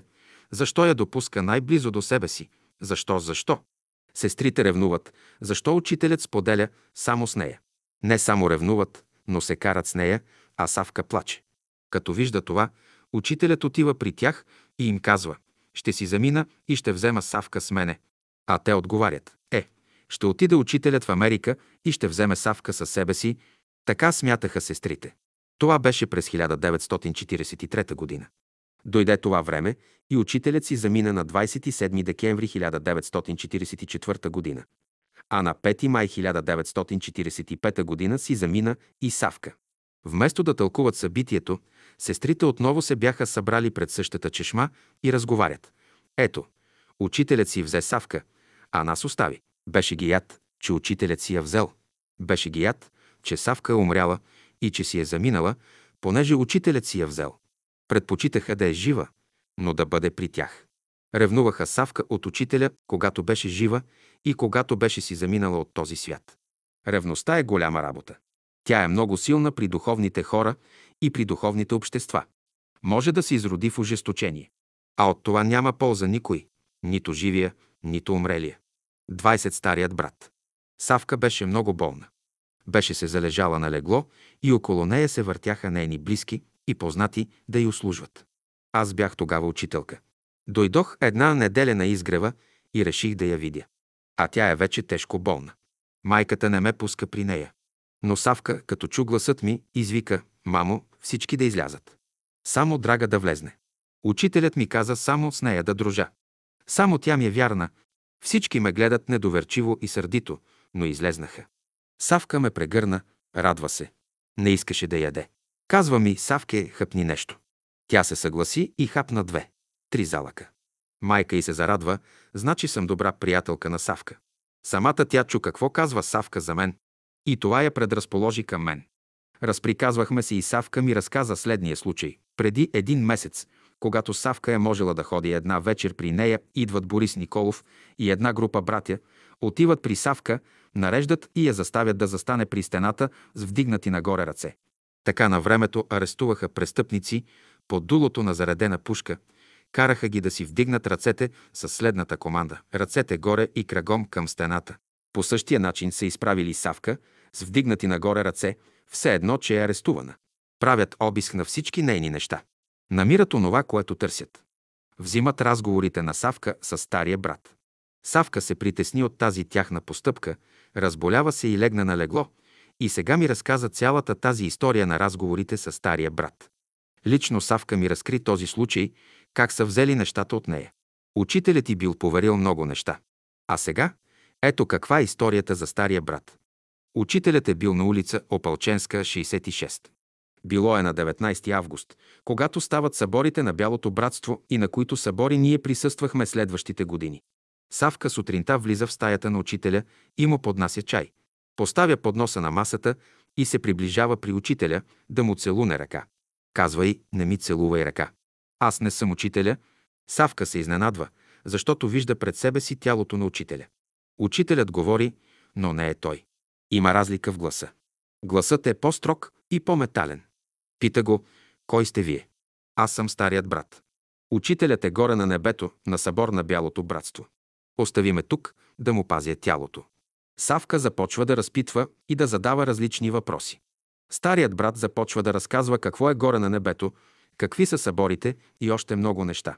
Тези срещи продължават цели седем дни и Савка е стенографирала всички тези разговори и след това ги бе дешифрирала. И бе ги написала на пишеща машина. И Борис и компания точно това са търсили, намират разговорите и ги прибират. Тръгват си и нареждат да си пусне ръцете и казват, че вече е свободна. Това много притесни Савка и възмути всички, които чуха тази история от нейната уста. А разговорите, може би след време, ще ги четете. Те са много интересни и поучителни. Савка ми разказваше и един друг случай. Савка си беше ушила панталон, но тя беше пълничка и на нея панталон не й отиваше. Обула панталона и влезнала при учителя с панталона. Учителят я вижда и извиква «Вън! Вън!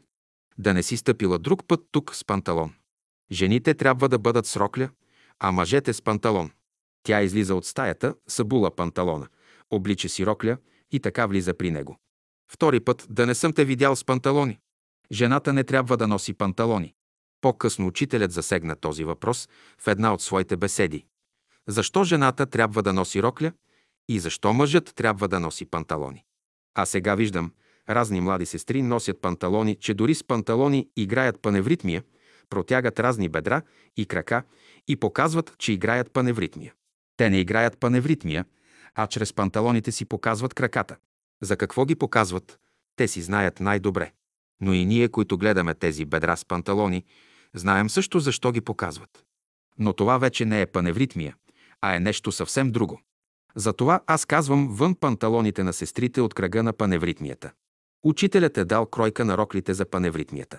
Намерете я, ушиите си рокли и с тях играйте. Той даде и три цвята на роклите – розов, светло-син и бял.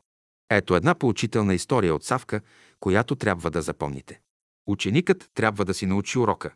21. Тереза Керемичиева. Тереза беше германка, но беше се оженила за българин от Македония. Дъщеря й беше Савка Керемичиева, стенографката на учителя. Аз се сближих с нея много. След като тя видя отношението на Савка към мене, тя ме приемаше като най-близък човек до себе си. Савка си замина от този свят през май 1945 година. Аз продължих да поддържам връзка с Тереза. Тя ми пишеше дълги писма, съдействаше ми, даваше ми съвети, изпращаше ми книги там на село, където аз бях учителка. Изваждаше интересни мисли от тефтерчетата на дъщеря си Савка и ги изпращаше. От тогава са останали три писма, които ги поднасям. Те са интересни и поучителни в много отношения. Имаше и други, но се изгубиха. Бяха изминали 50 години от тогава. Ето и трите писма на сестра Тереза. Едно писмо от 16 декември 1945 година. Мила и обична сестра Драга и мила и обична сестра Цвета.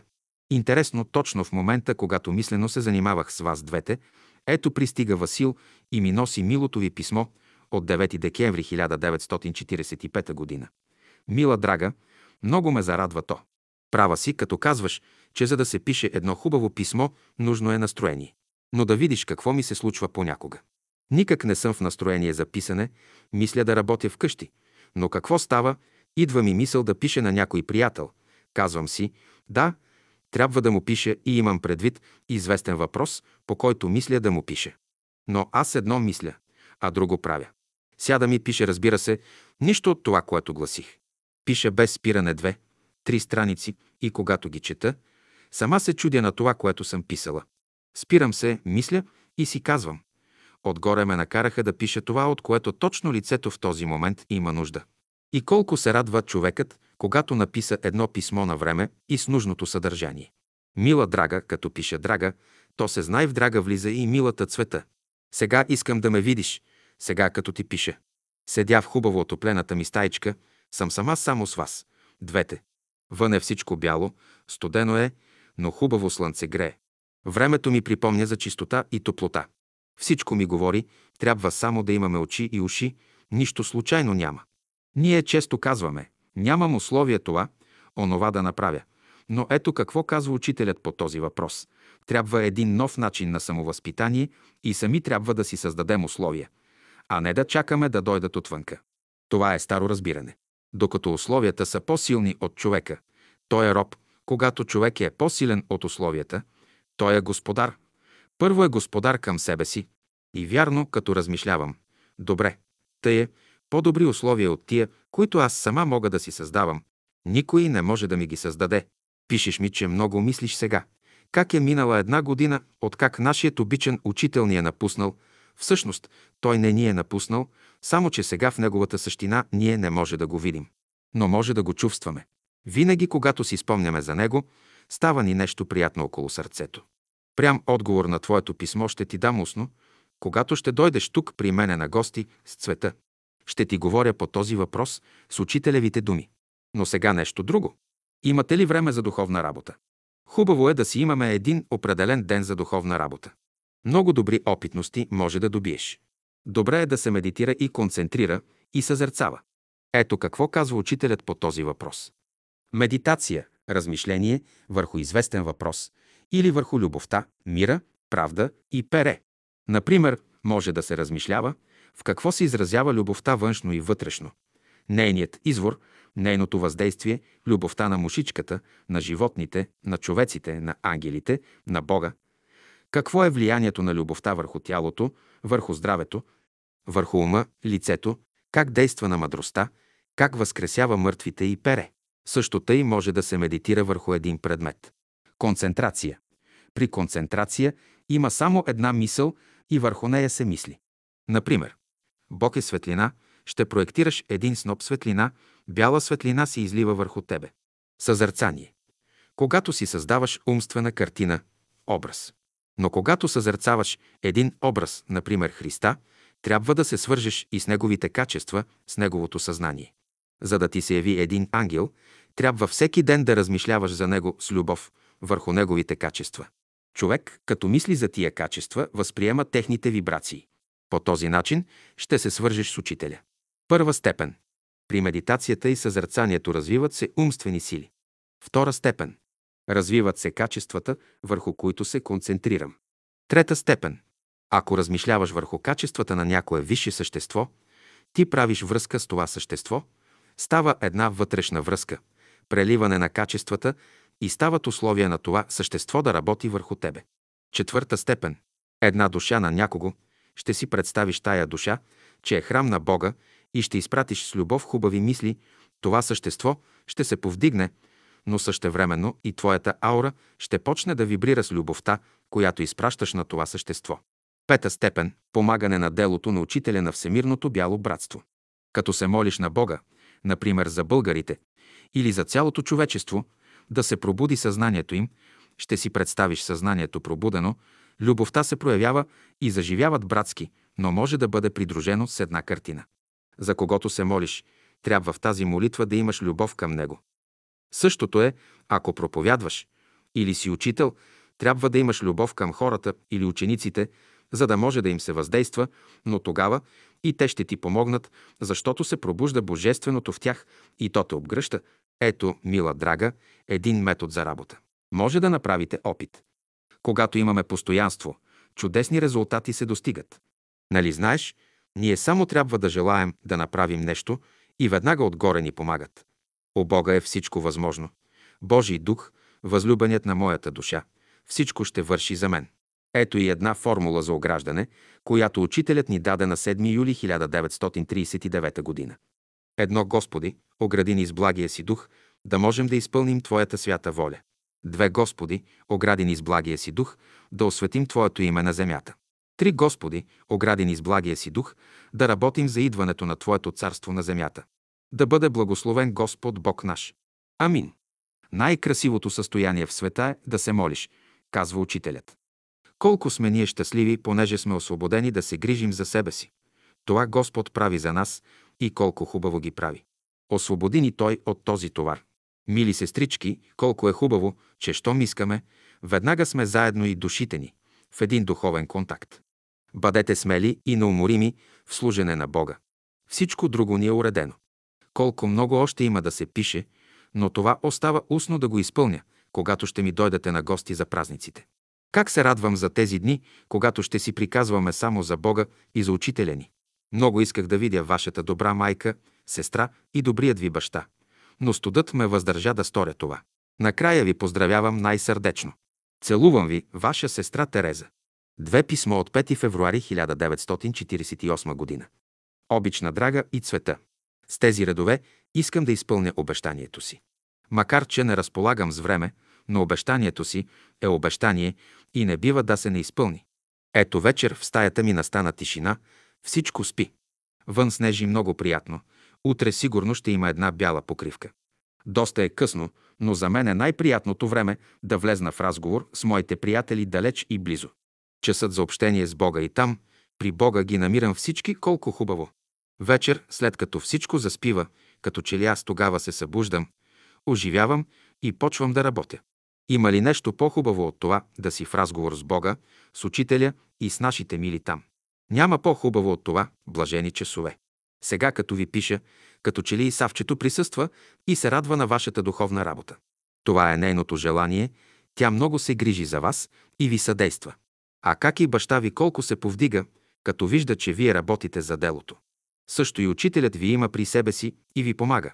Вие само дръжте се за Бога и всичко ще се оправи. Не се грижете за нищо. Не сте вие, които може да уредите нещата. Нещата ви се уреждат от небето. Искам да ви пише сега някои ценни мисли от учителя. Нещо за смирението. Това беше единственото нещо, което учителят не можеше да скрие от нас. Колко много беше учителят смирен. А смирението е една от най-важните добродетели. Блазе, който я притежава. Ето какво казва учителят за смирението. Смирението е Божия благодат, която пази душата от разление. То е вътрешната защита против всичките тайни грехове, които може на всяко време да се явят и пораснат в почвата на сърцето. Смирението държи под своята власт всичките лоши зародиши и семена и дава място на сърдечните добродетели да растат и виреят в душата, докато пуснат дълбоки корени в живота на духът. Всякой, който носи смирението на Божията благодат, носи същевременно и цяра против всякой грях, защото смирението и целомъдрието вървят като брат и сестра, които носят тягостите на този кален свят и подпомагат на душата ни да крачи напред в пътят на Божията добродетел. Всеки, който носи смирението в душата си, носи в същото време и отпечатъка на Божията святост и правда. Затова казва Словото Божие, Бог на смирените дава благодат, на горделивите се противи. И Господ наш, в своята слава на планината, почва от източника на смирението да развива духовния живот, като казва от самото начало. Блажени нищите духом, защото е тяхно Царството Небесно. Смирението на сърцето ти е моето всегдашно веселие, правдата на духът ти – моята радост. Смирение, остави се охотно да бъдеш получен и от най-малкия. Как ще кажете, нали велико нещо е това, смирението? Но не лесно става човек смирен. Много, много страдания са нужни, докато човек придобие смирението. А колко велико нещо е смирението? Няма да е лошо да говорите и на вашите деца за смирението. И ето още нещо от съкровищницата на учителя. Ученикът трябва да е буден, да бъде изправен в своите прояви, да не изпуща и най-малките моменти за правене на добро. Това значи да се прояви божественото съзнание в човека. Когато съзнанието работи в човека, той придобива благ израз на очите, лицето му става светло и е готов на всички жертви. Каквото има, той е готов да го сподели с ближните си. Щом божественото съзнание го напусне, той става обикновен човек. Докато божественото съзнание присъства в човека, той има стремеж към възвишеното и е готов на всякакъв подвиг. Божественото повдига падналите души, поставя ги на прав път и ги подкрепя. Когато божественото съзнание отсъства, навсякъде в света се вършат престъпления. Когато божественото съзнание присъства, доброто се проявява навсякъде. Всяко благородно чувство или желание, което се ражда дълбоко някъде в човека, е божественото начало в него. То определя човека като човек. Единственото нещо, което индивидуализира човека, това е божественото в него. Докато мисли за Бога, човек познава себе си. Щом престане да мисли за Бога, той престава да се познава. Бог е огледало за човека. В него само можем да се оглеждаме и познаваме. Последното може да го прочетете и на вашите момичета, които се интересуват за новото. Как са те, изчетоха ли беседите, които им изпратих и как се произнесоха за това? Вярвам да са доволни. Вижте, ако намерите за уместно да им пратя още, ще им изпратя. Няма защо да пращат пари. Те са ученици, нямат пари. Насърчавайте ги да вървят в Бога и се занимават. Говорете им смело. Голяма е заплатата ви за всяка душа, която връщате при Бога. Много ме интересува вашата работа там. Представям си как тия деца се въртят около вас. Ами от Музген имате ли писмо? Пише ли ви нещо за неговите преживявания тук? Дали е изчел беседите? Всичко ме интересува много. Ами с попа как сте? Общувате ли с него? Трябва да му говорите най-смело. Ами как мислите, Господ ви изпрати там като две свещи, които ще трябва да пръскат светлина? Вие трябва да се радвате, че сте учителеви работници. Вие не знаете още какви чудеса ще преживеете. Бъдете смели, Бог е с вас и във вас. Той е сила. Какви хубави неща ще дойдат сега. Ето, полунощ минава, чувствам как сме сега заедно тука. Вие може да спите. Нищо не значи, но душите са сега в молитва, в разговор с Бога и Учителя. Колко ли сме ние щастливи, какви богатства имаме. Тук продължават сказките, концертите. Като че ли живеем далеч, далеч от всякой шум, в мир и радост. И сега, мои мили, вярвам писмото ми, което обещах да ви пратя, да се е напълнило вече с масло. Дано да сте доволни и ако тези редове може да ви донесат една малка радост, аз ще бъда доволна. Поздравете всички млади приятели и вас. Двама ви целува сестра Тереза. Три писмо от няма дата. Мила и обична сестри, драга и цвета. Зарадвах се, като четох в писмото ви, че искате да дойдете в София. Аз хващам, че това е една мисъл, която сте хванали от невидимия свят. Ще се молим да се осъществи това наше желание. Нали аз желая това? Господ и Учителят ще ни помогне за това. Реши ли човек да работи за своето повдигане?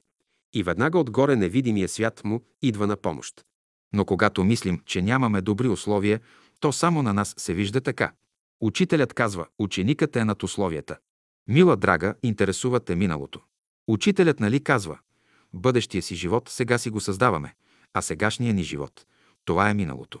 Всичко онова, което сега не харесваме в живота си, всичко, което ни създава спънки, това е миналият живот. Сега трябва да създаваме бъдещия си живот. По този въпрос ще приказваме още на изгрева. Сега да премина към нашата работа. Писала ви бях за медитация, концентрация и съзерцание. Тези неща ще влизат в нашата работа.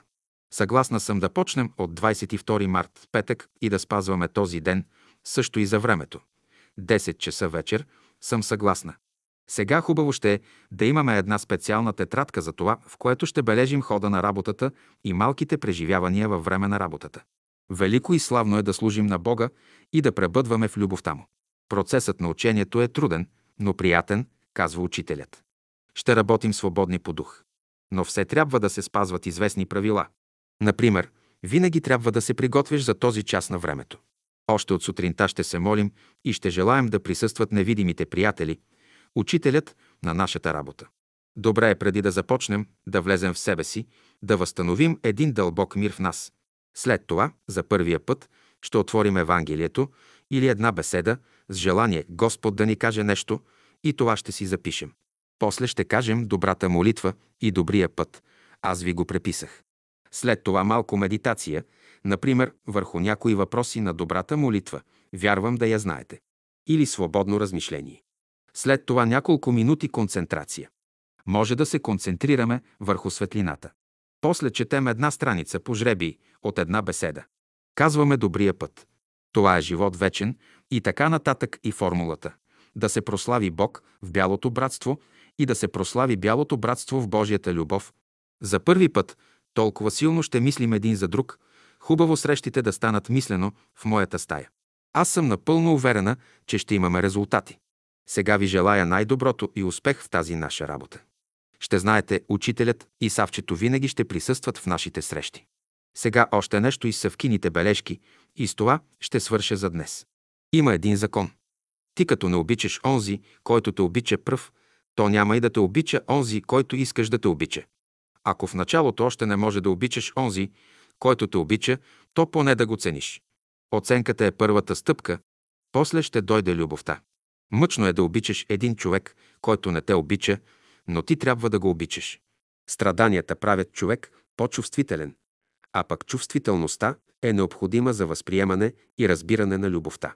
Страданието превръща в любов енергиите на душата или други думи казано, чрез страданието съзнанието се превръща в любов. Или с други думи, чрез страданието душата се изявява като любов. Един човек, който не е страдал, е груб, а който е страдал, има нежност, мекота и милосърдие. Скръпта е един метод на невидимия свят за префиняване на човешкото естество, за да се засили неговата възприемчивост за една нова светлина, за едно висше изявяване на любовта, за ново откровение на божествената мисъл. Чрез страданията организмът се префинява. За това се казва, през страданието в човека проблясва едно ново откровение за любовта, едно ново откровение за мир, нежност и чистота. Двата закона. Щом любиш хората, брат си, с това познаваш, че Бог те обича. А щом другите те обичат, с това познаваш, че ти обичаш Бога. Едно човек се свързва с Христа, когато мисли за Христа, когато мисли с любов. Две човек се свързва с Христа и когато чете Евангелието. Свързва се с него и когато върши волята Божия беззаветно. Мерило за любовта. Как да познаеш дали твоята любов е божествена или не? Ако тази твоя любов към някого събужда в тебе любов към всички същества и всички същества ти стават мили, тогава тази любов към този човек е божествена. Ако тази любов към някого усилва твоя идеен живот да служиш на Бога, да се жертваш за Бога и за всички, тогава тази любов е божествена. Ако нямаш желание да обсебиш това същество, което обичаш, и не чакаш лични блага от него, тогава тази любов е божествена. Ако онези, които обичаш, в тях се внесат живот, светлина и свобода чрез твоята любов, твоята любов е божествена. Живот значи те да чувстват, че дарбите им се разцъфтяват. Светлина се разбира, че в тях почват да се явяват много нови идеи. А свобода мистично се разбира, че божественото от тях се проявява, без да се ограничава от нищото. Тогава твоята любов е божествена. И така, мили сестрички, дано разбирате моето писмо. Разпоредих да ви изпратят една програма за 22 март. Вярвам да я получите на време. Ако я получите, много ще се радвам. Също и за свещени думи на учителя наредих. И сега мисля за днес да туря край, часът е вече 12.30, нощес. Писмото трябва утре да тръгне. Желая ви всичко най-добро и скоро виждане. Поздравявам ви най-сърдечно и ви целувам. Ваша сестра Тереза. 22. Как да се играе паневритмията. За паневритмията ще прочетете онова, което е написано и издадено. Аз ще спомена онова, което не се знае. Когато двойките играят в кръга, учителят бе казал, че между тях трябва да има разстояние от една ръка. Преди да почне паневритмията, те трябва да вдигнат ръцете си в страни и по този начин да се наредят в кръг и така да оформят големината на кръга. Та като почнат да играят, между двойките да има разстояние само една ръка. А сега какво правят? Те играят, а разстоянието между двойките е 2-3 метра.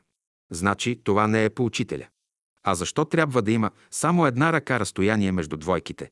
Защото се получава празно пространство в кръга, получава се пролука и през тази пролука влизат тъмните сили. Тези пролуки учителят ги беше нарекал врати, а понякога ги назоваваше и порти. Обикновено казваше «затваряйте портите». Това означава, че трябва да скъсим разстоянието между двойките. А като скъсим разстоянието между двойките и получим една ръка разстояние от двойка до двойка, то автоматически се променя големината на кръга и той заема своето естествено положение. Веднъж една сестра запита «Учителю, страшни ли са тези порти?» Не са страшни, но са опасни, защото чрез тях влизат тъмните сили, черните братя и те ще ви измучат енергията, която получавате чрез паневритмията. И вместо да имате полза, ще имате вреда. Варигата на бялото братство се нарушава чрез тези врати, защото влизат други сили, които не само ви измукват, но ви и разрушават отвътре. Това е един от методите на черната ложа да разединява и разцепва братството. Това го спазвахме през времето на учителя.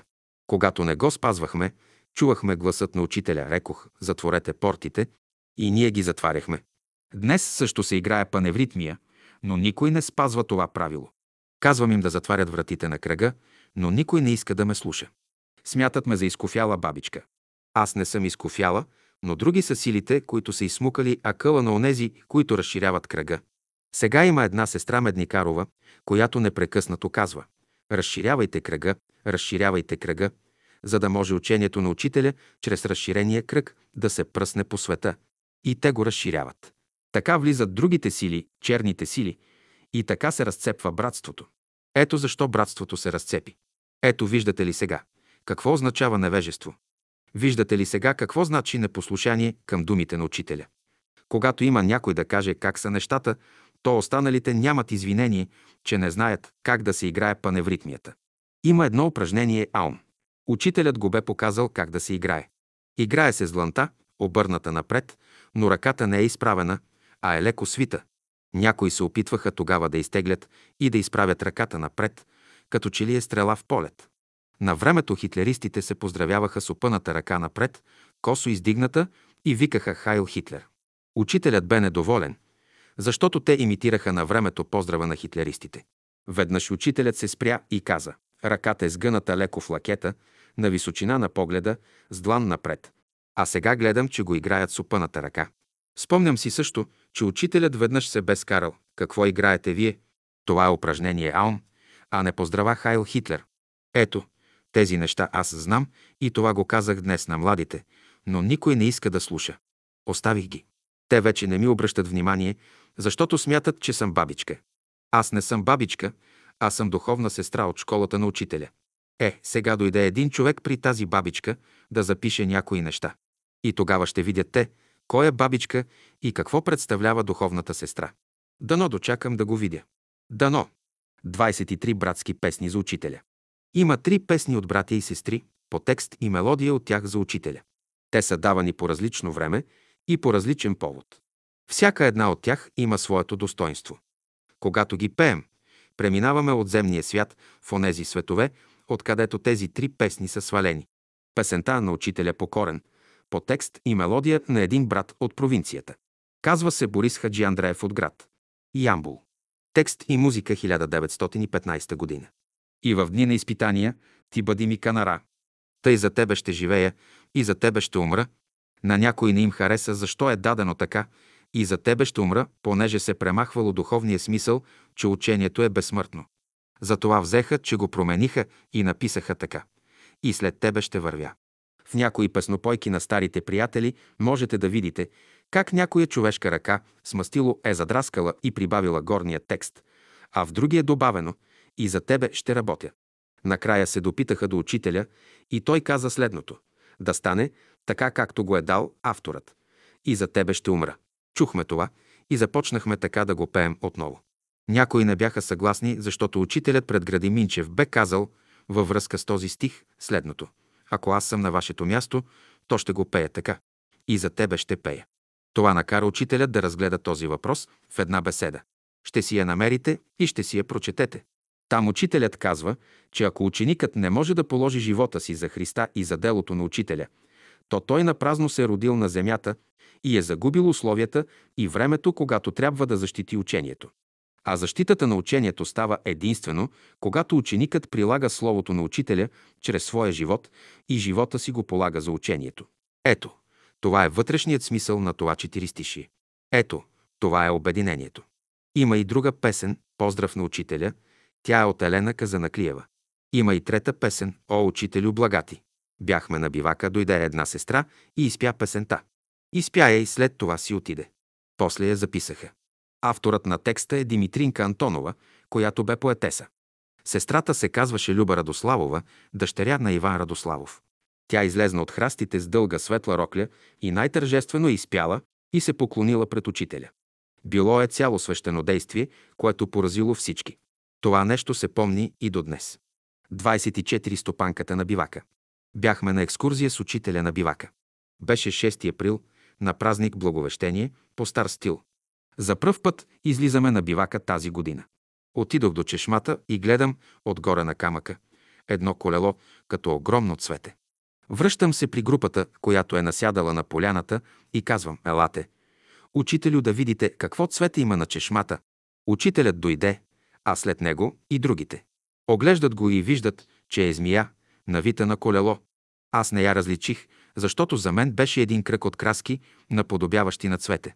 Учителят пристъпи към нея и тя си вдигна главата. Тогава видях, че е змия и извиках от оплаха. Идва брат Цеко Стояга. А другите братя взеха камъни и искаха да я убиват. Учителят ги спря. Това е стопанката на мястото. Това е стопанката на бивака. Няма да я убивате. Учителят се наведе към змията и така, змията и учителят се гледаха доста време. После змията наведе глава, разви се от кълбото и се свлече от чешмата и тръгна надолу. А беше дълга змията към 2 метра. Учителят ме пита, оплаши ли се? Не, аз я мислех за някакво цвете. Но после, като си вдигна главата, разбрах, че е змия и се оплаших. И от тогава не съм се срещала с змия. Много пъти съм била с учениците на екскурзия. Понякога те идват и викат, учителко, ето тук има змия. Отивам и гледам на посоченото място. Няма змия. Отишла си. И друг път не срещнах змия в живота си. 25 опит с три показалеца. Бяхме на поредната екскурзия на бивака. Връщаме се оттам по пътеката един след друг. Минаваме през поляните. Тревата бе висока, а вятърът я люлее. Един след друг вървяхме аз, Игнат Котаров, доктор Паскалев и доктор Кадиев. Ние вървим напред пред основната група. Игнат разправя смешни работи и ние се превиваме от смях. Смеем се на висок глас. Учителят върви непосредствено след нас. Ние крачим през поляните, а вятърът люлее тревата. По едно време спираме и се обръщаме към учителя. Виждате ли, и тревата се смее. Казвате нещо смешно, и тя се смее и превива от смях. Чак тогава огледахме високата трева и виждахме как вятърът я люлееше. И той преминаваше през тревата на вълни, на вълни. Учителят се обърна към мене. Хайде сега, легни на тревата. Аз легнах на тревата. Около мен се изправи сестра ми, учителят и тримата братя. Сложи си дланите на гърдите, така че лактите да се опрат на тревата. Хубаво се опани. Аз съм легнала по гръб и двата лакътя опират на земята. Чудя се какво учителят ще прави с мен. Тогава учителят се обърна към Игнат и доктор Кадиев. Вие, със своите показалци на дясната си ръка, ще подхванете двата лакътя на сестрата отдолу, отляво и отдясно. А брат Паскалев ще си сложи показалеца под главата. Те клекнаха и всеки постави своя показалец там, където учителят бе посочил. После той каза, сега вдигайте с показалците, ама как така, учителю? Дигайте! И те ме изправиха, и аз стъпих на краката си.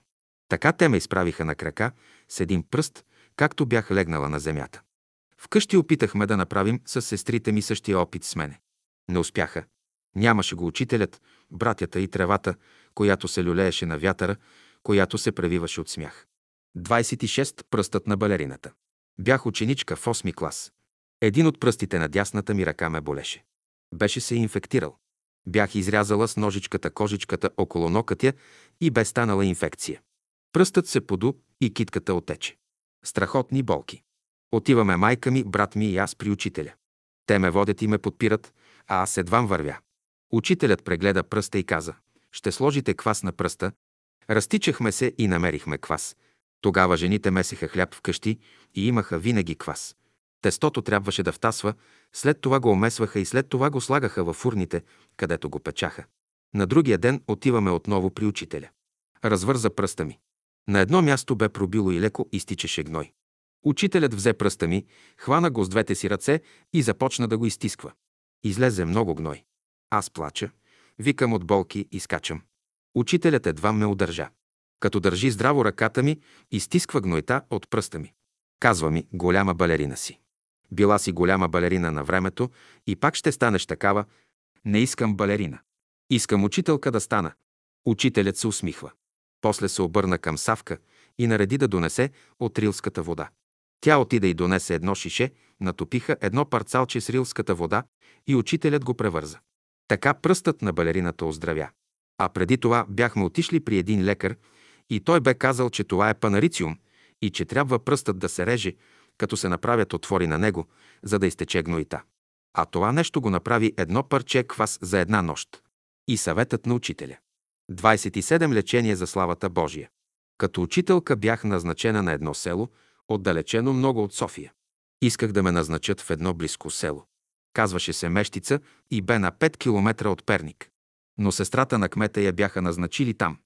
А мен ме назначаваха учителка в едно село Конска, далече, на 18 км от Брезник. Бе много далече за мене. Не исках да отида там. Но сестра ми Люба отиде при учителя и му разказа всичко. Учителят каза, нека да отиде. Нека заеме мястото. Аз се съгласих. Какво да правя? Отидох там и всеки ден по телефона говорих от училището с домашните си в София, където също имахме телефон. Бях подала молба до Министерството и се жалвах, че аз, която съм с висше образование, съм изпратена в това село, а сестрата на кмета е назначена в централно място с обикновено педагогическо образование. Затова всеки ден разпитвах по телефона дали има някакви новини. Един ден при вечер идва при мене една ученичка. Учителко, имате ли кислородна вода? Има, чакай да потърся.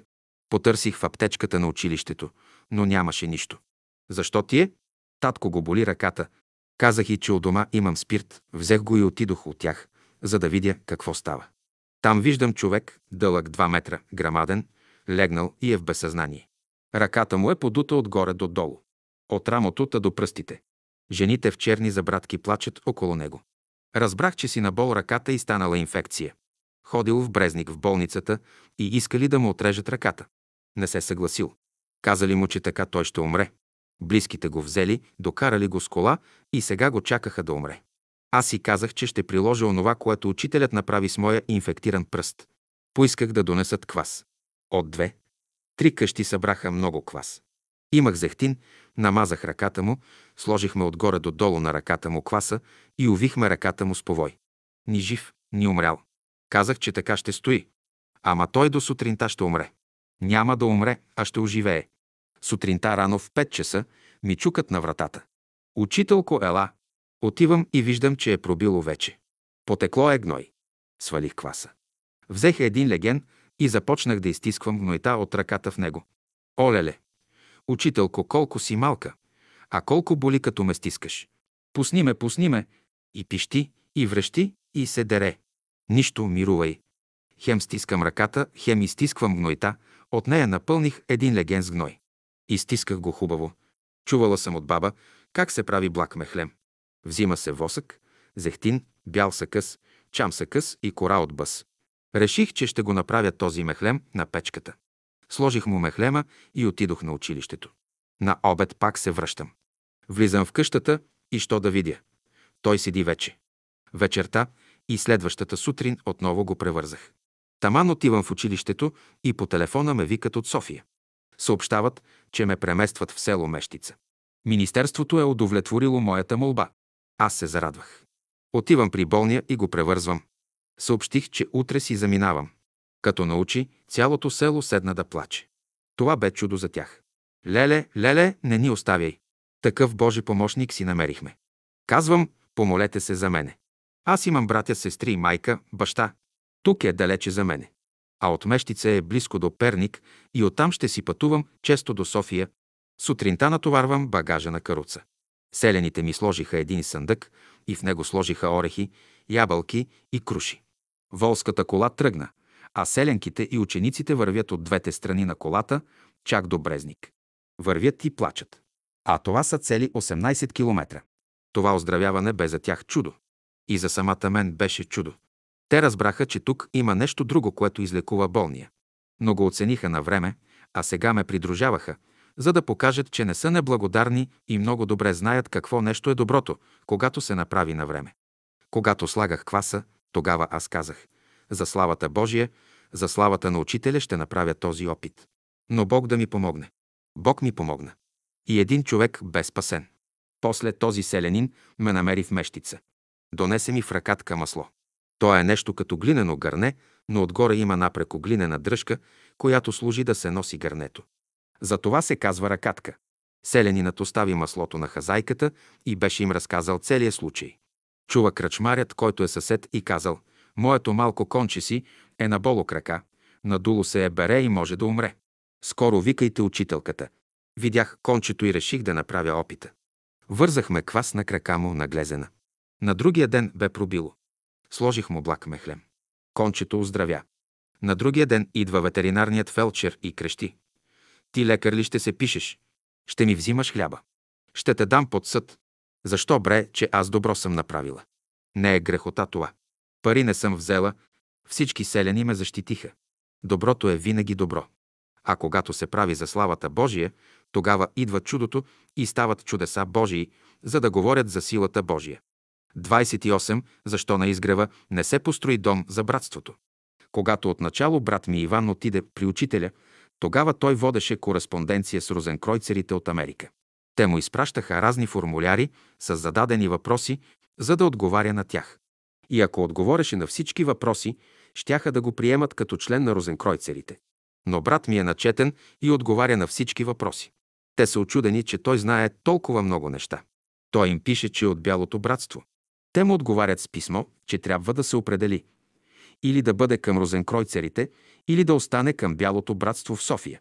Не можело да членува към двете общества. Брат ми остава в Бялото братство и изпраща своето решение. Имахме запазена тази кореспонденция. Един ден брат ми отива при учителя и го пита, учителю Бялото братство има ли средства? И му показва снимки на розенкройцерите в Калифорния, където имат голям хотел, където всеки, който е член на тяхното общество, може три месеца в годината да квартирува там, да живее, като нощувката и храната е безплатна. През това време там се четат лекции от лектори. Брат ми показва изпратените му снимки и там много добре личи какъв салон имат, какви читални, басейни, площадки за почивка и спорт. А тези снимки са специално изпратени от розенкройцерите на брат ми, за да се увери какво представлява тяхното общество. А сега той ги показва на учителя. Учителят ги разглежда внимателно и казва, имаме и повече средства от розенкройцерите. Но иди при брат Тодор Стоименов и му кажи, че те изпращам. А и да ти каже, може ли да направим тези неща, които показваш тук на снимките.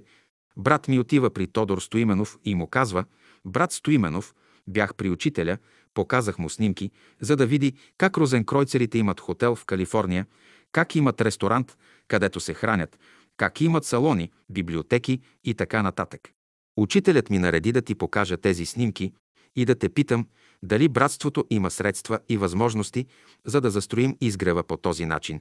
Тодор Стоименов му изкрещява. Я да си вървиш. Вчера си дошъл в братството. Сега искаш това и онова. Искаш да командваш. Скоро да си вървиш от тука. Скарва му се доста яко. Брат ми е млад тогава. Засрамен си тръгва и не може да проумее как става така, че учителят го праща при него, а той го пъди. Тръгва си и срам го е да мине по край приемната на учителя. А тръгва зад лешниците. В двора имаше дълги маси, на които обядвахме, а зад тях бяха посадени лешници и се бяха издигнали големи храсти. Затова брат ми минава зад тях. Не иска никой да го види, защото го е срам. Но учителят стои пред вратата на приемната стая. Като го вижда, извиква «Брат Иване, брат Иване, ела, ела!» Брат ми отива при учителя. Е, какво ти каза брат Стоименов? Каза ми я да си вървиш ти. Вчера си дошъл в братството и сега ще командваш. Братството няма възможност да се строи. Учителят му казва, има средства. Има и повече. Но аз те изпратих нарочно да видиш и да си свидетел. Защото някои казват, че учителят не разрешава и не дава средства да се строи. Не учителят е този, който не дава. Но други са, които не разрешават и не дават. А братството има повече от розенкройцерите и може да построи много повече и по-хубави неща от розенкройцерите. Така свършва този исторически разговор между брат ми и учителят. Ето, тази опитност е много важна, както по отношение на розенкройцерите, така и за изгрева. Аз бях чувала и от други хора, че учителят е искал да се построи двуетажен дом за братята и сестрите. Да има по две стаи за семейните и по една стая за самотните. Трябвало в полукръг да се построи там, където е сега мястото на учителя. Но Тодор Стоименов и другите около него не дадоха да се продума. Не даваха пари. Пазеха ги за черни дни. Пазеха бели пари за черни дни. Накрая черните дни дойдоха и вместо да вземат да раздадат белите пари на братята и сестрите, да си помогнат с тях, те взеха, че ги изгориха при обмяната на парите през 1947 година. Изгориха ги, за да не ги питат откъде имат толкова пари защото след заминаването на учителя ги укриха и направиха две счетоводства. Едно явно и официално за предвластите, а другото тайно и потайно за вътрешните хора. Накрая всичко излезе на видело и се видя кой бе против построяването на дом за братята и сестрите. Всички видяха, всички го разбраха, но на някой не им изнасяше да се знае това. И сега на някой не им изнася. Но аз го изнасям, за да се знае от онези, които ще дойдат след нас да бъде запулка. Брат Звездински, който живееше при Тодор Стоименов, ми каза, милиони, милиони пари има под тюфлека на Тодор Стоименов. А пачки пари по хилядарки са наредени в куфари. Имало е към 4 милиона в куфарите. А тогава една заплата на един чиновник и на една учителка по това време беше около 5-6 хиляди лева. Та, направете си сметка какво представляваше тази сума. Още са в ушите ми думите на учителя, казани на брат ми да чуеш и да видиш кой не дава.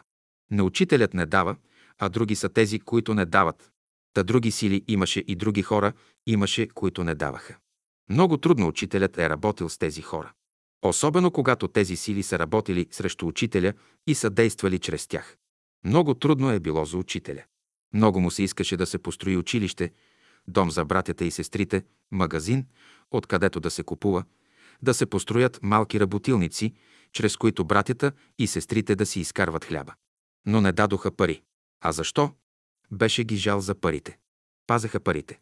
А после ги изгориха всичките и след това се чудят, защо невидимият свят отряза условията на изгрева и спря всички. Чудят се защо става така. Разцепление, разединение, че накрая се стигна до процеса през 1957-1958 години. Това идва оттам. Няма смирение, няма послушание към учителя и словото му. Тодор Стоименов бе студен, затворен човек. Беше много високомерен. Ако го погледнете на някоя снимка, ще видите, че ви гледа някакъв лорд. С всеки не говореше. С нас, младежите, не говореше. Не ни обръщаше внимание. Така ли беше устроен или беше горд, че беше един от тримата първи ученици, с които учителят бе започнал да работи в България. А какви сили стояха над него и какви сили бяха в него? Това можем да съдим само по думите на учителя, които бе казал на брат ми. Да чуеш и да видиш кой не дава. Не учителят не дава, а други са тези, които не дават. Та като споменавам за учителя, трябва да спомена и другите, които не даваха. Тези, които не даваха, бяха онези сили, които работеха срещу учителя и неговото дело. Тези сили присъстват и днес в братството. 29 баницата. С сестра ми Люба бяхме на изгрева и останахме за обяд. В трапезарията, след редовната супа, ни поднесоха по едно парче баница, която сестрите бяха направили в кухнята. На нас ни се паднаха две парчета баница. Не я изядохме, но си я увихме в книжка, за да я занесем на баща ни. А баща ни я хареса много. Искаше още. Казахме му, че повече няма, защото са ни дали по едно парче от изгрева. Като разбра, че тази баница е от изгрева, започна да плаче като малко дете и да иска баница. А тогава той беше болен. Нямаше как, отидохме отново на изгрева. Срещаме сестра Станка, която бе готвачката. Станке, дай ни едно парче, ако е останало от баницата. Ето, носим пари, плащаме си и с тия пари двете ви баници може да се направят. Има три парчета, оставени за учителя. Не давам нито без пари, нито с пари. Станке, баща ни е болен и плаче за баница. Станка не скланя. А е при вечер. Ние се чудим какво да правим. Пристига след малко учителят, без някой да го е викал, без някой да му е казвал за нашата молба. Идва и нарежда, Станке, дай две парчета на сестрите. А едно парче от баницата ще оставите за мене, но, учителю, те са оставени за вас. Аз пък ти казвам, две парчета ще им дадеш, а едно ще оставиш за мен. Обръща се към нас и казва, много здраве на баща ви от мене и дайте му баницата, за която плаче. Учителят се обръща и си тръгва. Както беше дошъл, без някой да го е викал, без някой да му казва за нашата молба. Така си и тръгва, както си дойде. Занесохме баницата на баща ни, казахме, че от учителя предадохме му поздравленията, а той непрекъснато плачеше от радост и благославяше. След време баща ми оздравя и живя още много, много дълго. 30 Звездински. На времето Димитър Звездински е бил голям комунист. Дадена му била задача да хвърли във въздуха влака, който тръгвал от София за Дупница. Той е живял в град Дупница. Жена му скоро била родила и е имал малка дъщеря. Но жена му била болна. Той застанал до една гара, държал куфър, пълен с динамит, който трябвало да сложи под релсите и чрез него да хвърли във въздуха влака. А било лятно време. Било е вечер. Поглежда небето, а по небето звезди, звезди, звезди. Гледа звездите и си мисли, в този влак пътуват хора, пътуват майки с деца, а други ги чакат вкъщи. Аз, като изпълня тази задача на партията, ще убия толкова хора. Поглежда отново към небето и след това отсича. Аз това няма да направя. Захвърля куфара с адската машина в полето и се връща у дома си. Намира жена си умряла. Поглежда към детето и то умряло. И двете са мъртви. Побягва от дупница, защото знае, че партията ще го накаже, че не е хвърлил влака във въздуха. А във влака пътувал не знам кой си министър. Целта е била да се убие този министър. Димитър бяга от Дупница и пътува пешком. Отива в Пловдив и се кръщава Звездински. А имал друго име. От това, че гледал небето и звездите, изведнъж се променил, взел, че се нарекал Звездински. В Пловдив попада на братска група, чува за учителя и оттам идва в София при учителя. И тук става ученик. И неговия брат Михаил също идва в София, преименува името си на Звездински. Заедно сме ходили в Марчаево при учителя с двамата братя. Димитър е работил като санитар в туберкулозната болница. Веднъж се оплакал на учителя. Учителю, много се страхувам да не се заразя от тези туберкулозно болни. Учителят му дал съвет. Преди да влезеш в болницата, ще се обърнеш към небето и ще кажеш «Боже, помагай!» И ще влезеш спокойно. И така правил години наред и не се заразил. Казваше ми, че като отивам някъде и застана пред някоя врата, да погледна към небето и да кажа «Боже, помагай». Този съвет го спазвам и до днес.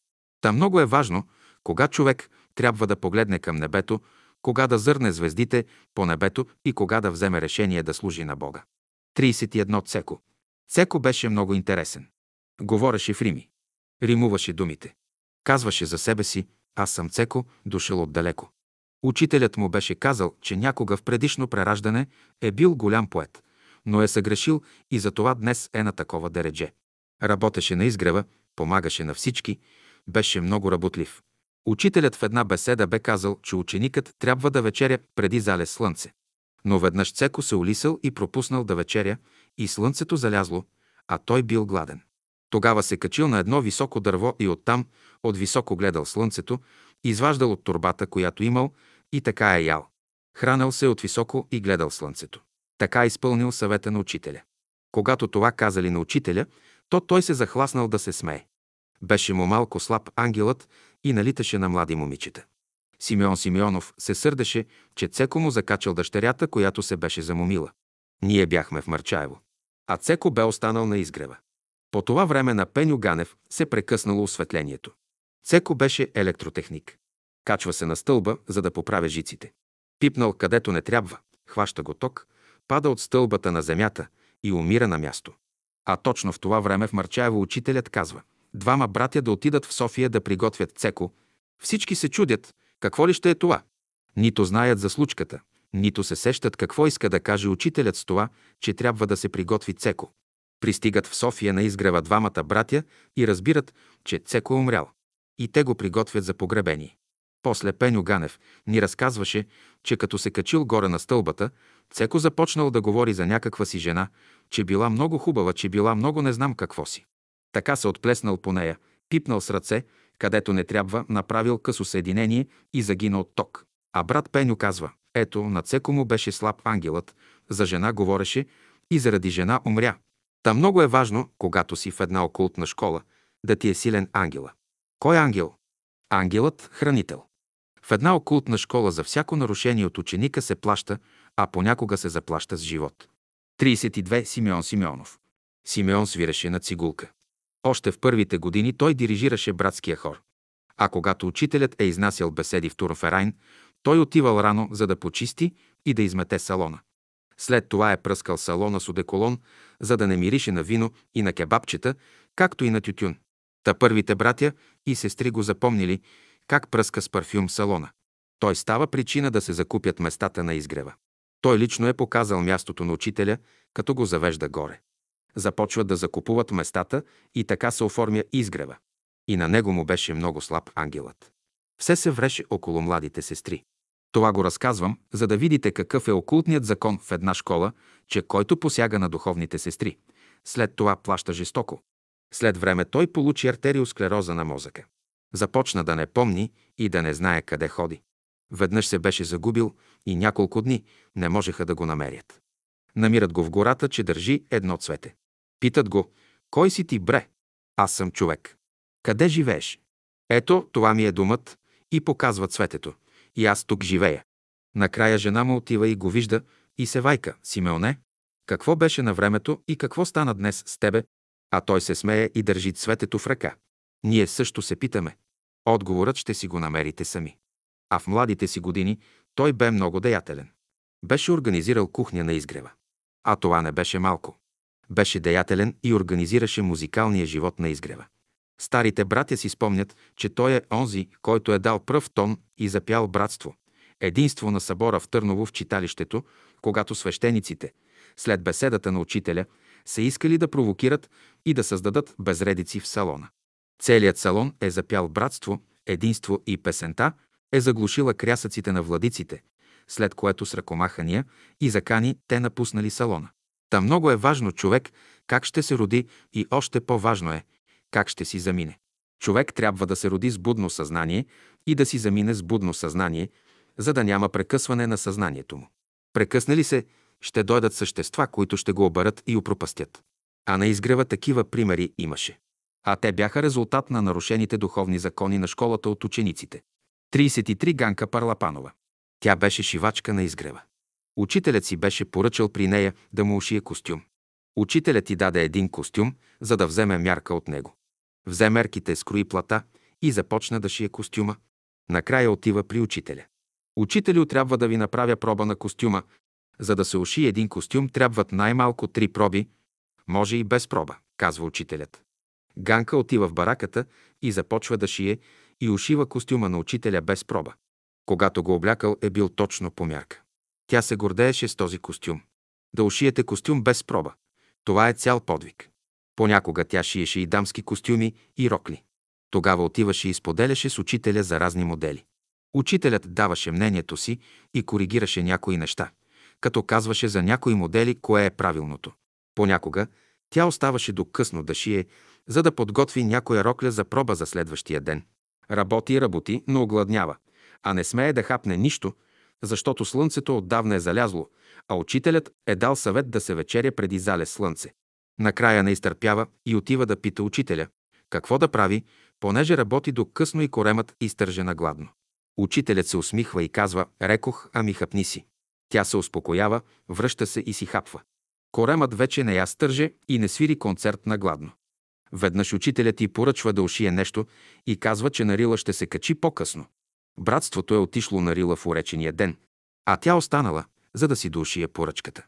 После тя отишла в Пазарджик, а братството е на Рила. Но дошла буря, студ, заваляло сняг. Един ден учителят тръгнал към изхода на второто езеро. Питат го, къде отивате, учителю, по това време? Е, излизам да посрещна гости. По това време изгрява слънце, стопля се. А отдолу, от долината, на първото езеро идват Ганка Парлапанова и още двама братя. Тръгнали са от град Пазарджик пеша. Толкова дни наред са ходили само пеша. Учителят ги посреща и казва Ето кой идва, за да оправи времето. Утре сутрин ще станете рано тримата и без да говорите, ще отидете с братята на езерото на съзерцанието. Няма да говорите. Ще отидете там. Каквото видите и каквото чуете, ще запомните и след това ще ми кажете. Тримата стават в три часа през нощта, мълчат и отиват на посоченото място. И какво да видят? Чуват чудна музика. Виждат ангели с най-различни дрехи и доспехи да играят паневритмия. Ама така хубаво играят и такава хубава музика слушат, че са се захласнали. Мълчат, не смеят да говорят, нито да шавнат. Като се зазорило, постепенно, лека, полека картината избледняла и накрая изчезнала.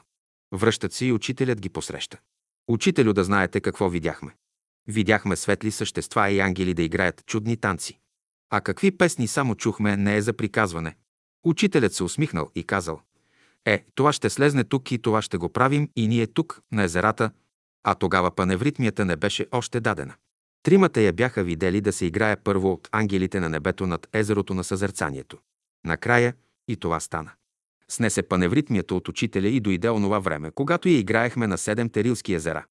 Ганка Парлапанова присъства в началния етап, активно следеше как се разучаваше паневритмията на изгрева и беше една от тези, които я играеше заедно с останалите в кръга. 34 кучето.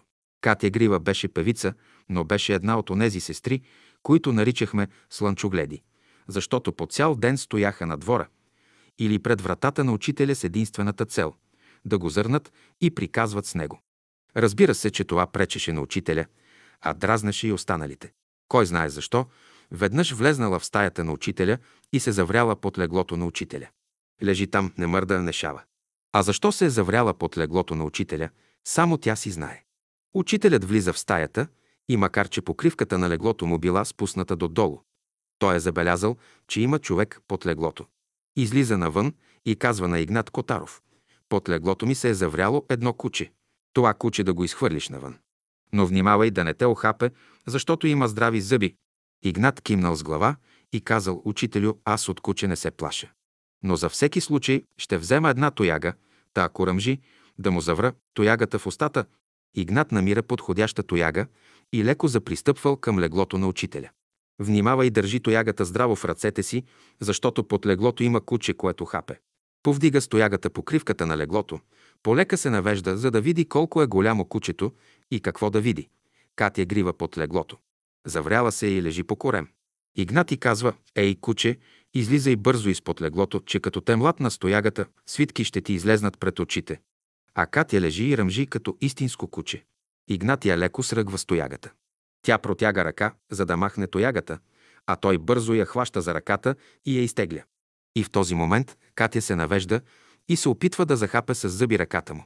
Той си спомня думите на учителя, че това куче има зъби и много лошо хапе. И веднага слага напреко тоягата в устата й. И вместо да му захапа ръката, тя захапва тоягата. А Игнат е здрав и много як. Извлича я, умирява я и я извежда от стаята, а учителят стои навън на пейката и наблюдава как се развиват нещата. Накрая нарежда на Игнат, отведи я от дома и я сложи да си легне на нейното легло. На следващия ден Катя дойде смирена на беседа на учителя, все едно, че нищо не е било. Какви ли не работи ставаха на изгрева? Какви ли не хора живееха на изгрева? Всеки беше различен от другия и никой с никого не можеше да се сравни и уеднакви. Разнообразие и цветуща многообразност. Това бяха нагледните помагала в школата, с които учениците трябваше да освояват знанията от словото на учителя. 35. Другото куче. Казваше се Теофана Савова, беше поетеса, пишеше стихове и разкази. Тя също беше една от първите слънчогледи на изгрева. Непрекъснато висеше пред стаята на учителя.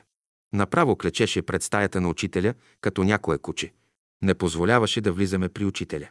Веднъж аз отивам при учителя и трябва да го питам за съвет. Тя се облегнала на вратата на учителя и казва – не може. Учителят не приема, а аз имам голяма нужда да се срещна с учителя. Изведнъж извиквам. Ама ти какво си застанала като някое куче пред вратата на учителя и само лаеш? Ти куче ли си или духовна сестра? Отговаря ми. И двете. Аз охранявам учителя. Гледам и се чудя какво да правя. По едно време вратата на учителя се отваря и без да иска Теофана, както се облегнала на вратата, хлътва навътре. Тя нахълтва в стаята на учителя, а учителят е пред мене. На прага затваря вратата зад себе си и говори с мене. А Теофана е вътре в стаята. Сама е нахълтала в стаята, понеже се беше здраво облегнала на вратата му. След като свършихме разговора, учителят отваря вратата, а Теофана стои на прага отвътре, обидена и цялата разплакана. Учителят ти посочва с пръст, нямаш право да правиш това. Да не пускаш сестрите и братята при мене. Бог е този, който ги праща при мене и аз изпълнявам волята Божия, като ги приемам и разрешавам проблемите им. Нямаш право да се бъркаш в работата на Господа. Теофана кимва с глава и вече разбира по друг начин как стоят нещата. Вече има друг поглед. А аз научих и друг закон, как душите човечески общуват с Бога чрез учителя. 36 помен за сестра Динова. Сестра Динова беше от старите сестри. Беше преминала през времето на цялата школа. Отличаваше се с усърдие и си водеше бележки, правеше резюмета и нейните тетрадки бяха най-изрядни. Навъртяха се години, тя остаря и дойде време и тя си замина. Погребаха я и изминаха 40 дни. На 40-я ден направиха общ обяд на изгрева. Помен за сестра Динова. Поканиха всички. Поканиха и учителя. Той дойде, направиха обща молитва и започнаха да ядат от чиниите. Учителят по този повод каза «Сега сестра Динова яде чрез устата на всички». Запомнихме това и го отеихме в себе си. Тя имаше дъщеря, която се казваше си и Кадинова. Е, дъщерята беше далеч от мястото, което заемаше майка и в братството. Но дойде време и нея изпратихме за онзи свят. Събраха се и направиха помен за нея. Тогава си спомниха и разказаха и още някои и други случаи за помени на братя и сестри. Казаха мнението на учителя по тези въпроси. А те са засегнати и отпечатани в словото му. 37 Михаил Иванов В Велико Търново, един месец преди да започне съборът, Михаил Иванов и Кръстю Христов отсядат във вилата на братското лозе и започват да се подвизават като истински учители. Взели една стая, нанесли се там и започнали да гледат на ръце и се обявили за големи ясновици. Тогава от Търновското братство започнали да им носят храна в стаята, отделно от другите, за да могат да се уединяват и да имат повече време за съзерцание. А другите се хранели на обща маса и от време на време поглеждали нагоре към младите светци, които били на горния етаж. Като научил това, учителят забранил да им носят храна. Те опорствали и не искали да слизат долу, но на третия ден те огладнели, слезнали долу и седнали на общата трапеза. Михаил Иванов беше женкар. Какви ли не любовни романи имаше с сестрите и какви ли не сълзи се ронеха, и когато се оплакваха на учителя, той им се караше, че сами са се натикали в неговите ръце. Михаил все искаше да командва. Веднъж учителят му каза, ако искаш да командваш. Ето, ходи във Франция, в Англия, но тука. Не, не може. Дойде време и той замина за Франция. Но учителят го изпрати там. Беше казал, аз тук имам школа. Не може и ти тук да имаш школа. Ето, отиди във Франция и си направи там школа. Отиде той там и си направи школа, каквато искаше и умееше. Невена Неделчева бе ходила във Франция. Беше отишла при него и той я поканил на общо обяд с френското братство. Михаил започнал да говори срещу българите. Невена започнала да плаче. Защо плачеш? Ти си българин, а говориш срещу българите. Защо? Може ли такива неща? Той млъкнал. На обяд две млади сестри стоят диван чапрас от двете му страни. Той седи сам на масата. В чинията пред него лежи голям шаран на масата. Опечен и зачервен лежи в чинията. Две млади момчета донасят чаши с вино. От другата страна на масите седят на столовете останалата част от братството на Михаил и ядат някакви други манджи. Не ядат шаран. Невена разказва, като го видях това, погносих се, правеше се на учител. А с нашия учител така ли беше? Седнеше до нас на масата и се хранеше със същата храна, каквато ядяха и другите. Дори има снимки, гдето се вижда, че другите около него ядат в порцеланови чинии, а на него му сипали супа в неугледна паница. Това сравнение действа зашеметяващо за очите на онзи изследовател, който трябва да прецени при какви условия е живял учителят. Ето и друг пример. Имаше една сестра, Мария Захарната. Тя беше неугледна, раздърпана и мръсна. Взела една чиния, напълнила я със супа и иска да я поднесе на учителя. А дежурните сестри по кухня, като я видели, извикали «У, у, Мария, ти с мръсните ръце и пръстите, които ти се натопиха в супата, ти те ли чиния ще занесеш на учителя?» Взели и чинията от ръцете. Мария се стъписала, гледа и си облизва натопените пръсти в супата. Учителят седи гърбом към тях. По едно време се обажда. Не изливайте чинията, а донесете чинията пред мен. Занасят му я и той изяжда супата пред всички. Казва на Мария, донесе ми компот. Мария му занася. Учителят изяжда компота и отново казва, Мария, дай още една чиния. Като виждат всички това, престрашават се и започват да се провикват. Мария, донеси и на мене. Мария, дай и на мене. И така тя разлива целия казан с компота в чиниите, с мръсните си ръце. Това беше един урок за чистотата. За външната чистота и за вътрешната чистота от човека.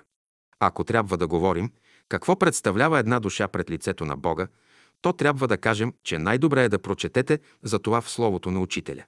38. Кръстю Христов. Той живееше на изгрева и нищо не работеше. За да се изхранва, ходеше и просеше и дрънчеше пари за прехрана. Той нямаше професия. Много пъти дохождаше у нас на обяд и вечеря. По времето на учителя неговата барака се намираше срещу приемната на учителя. Понеже е гладувал, влизал е без позволение в приемната и обирал, каквото има за ядене, е го е носил в бараката си. Когато учителят се научава за тази работа, учителят нарежда да се заключи тази стая. Кръстю ходеше и се подвизаваше като ясновидец.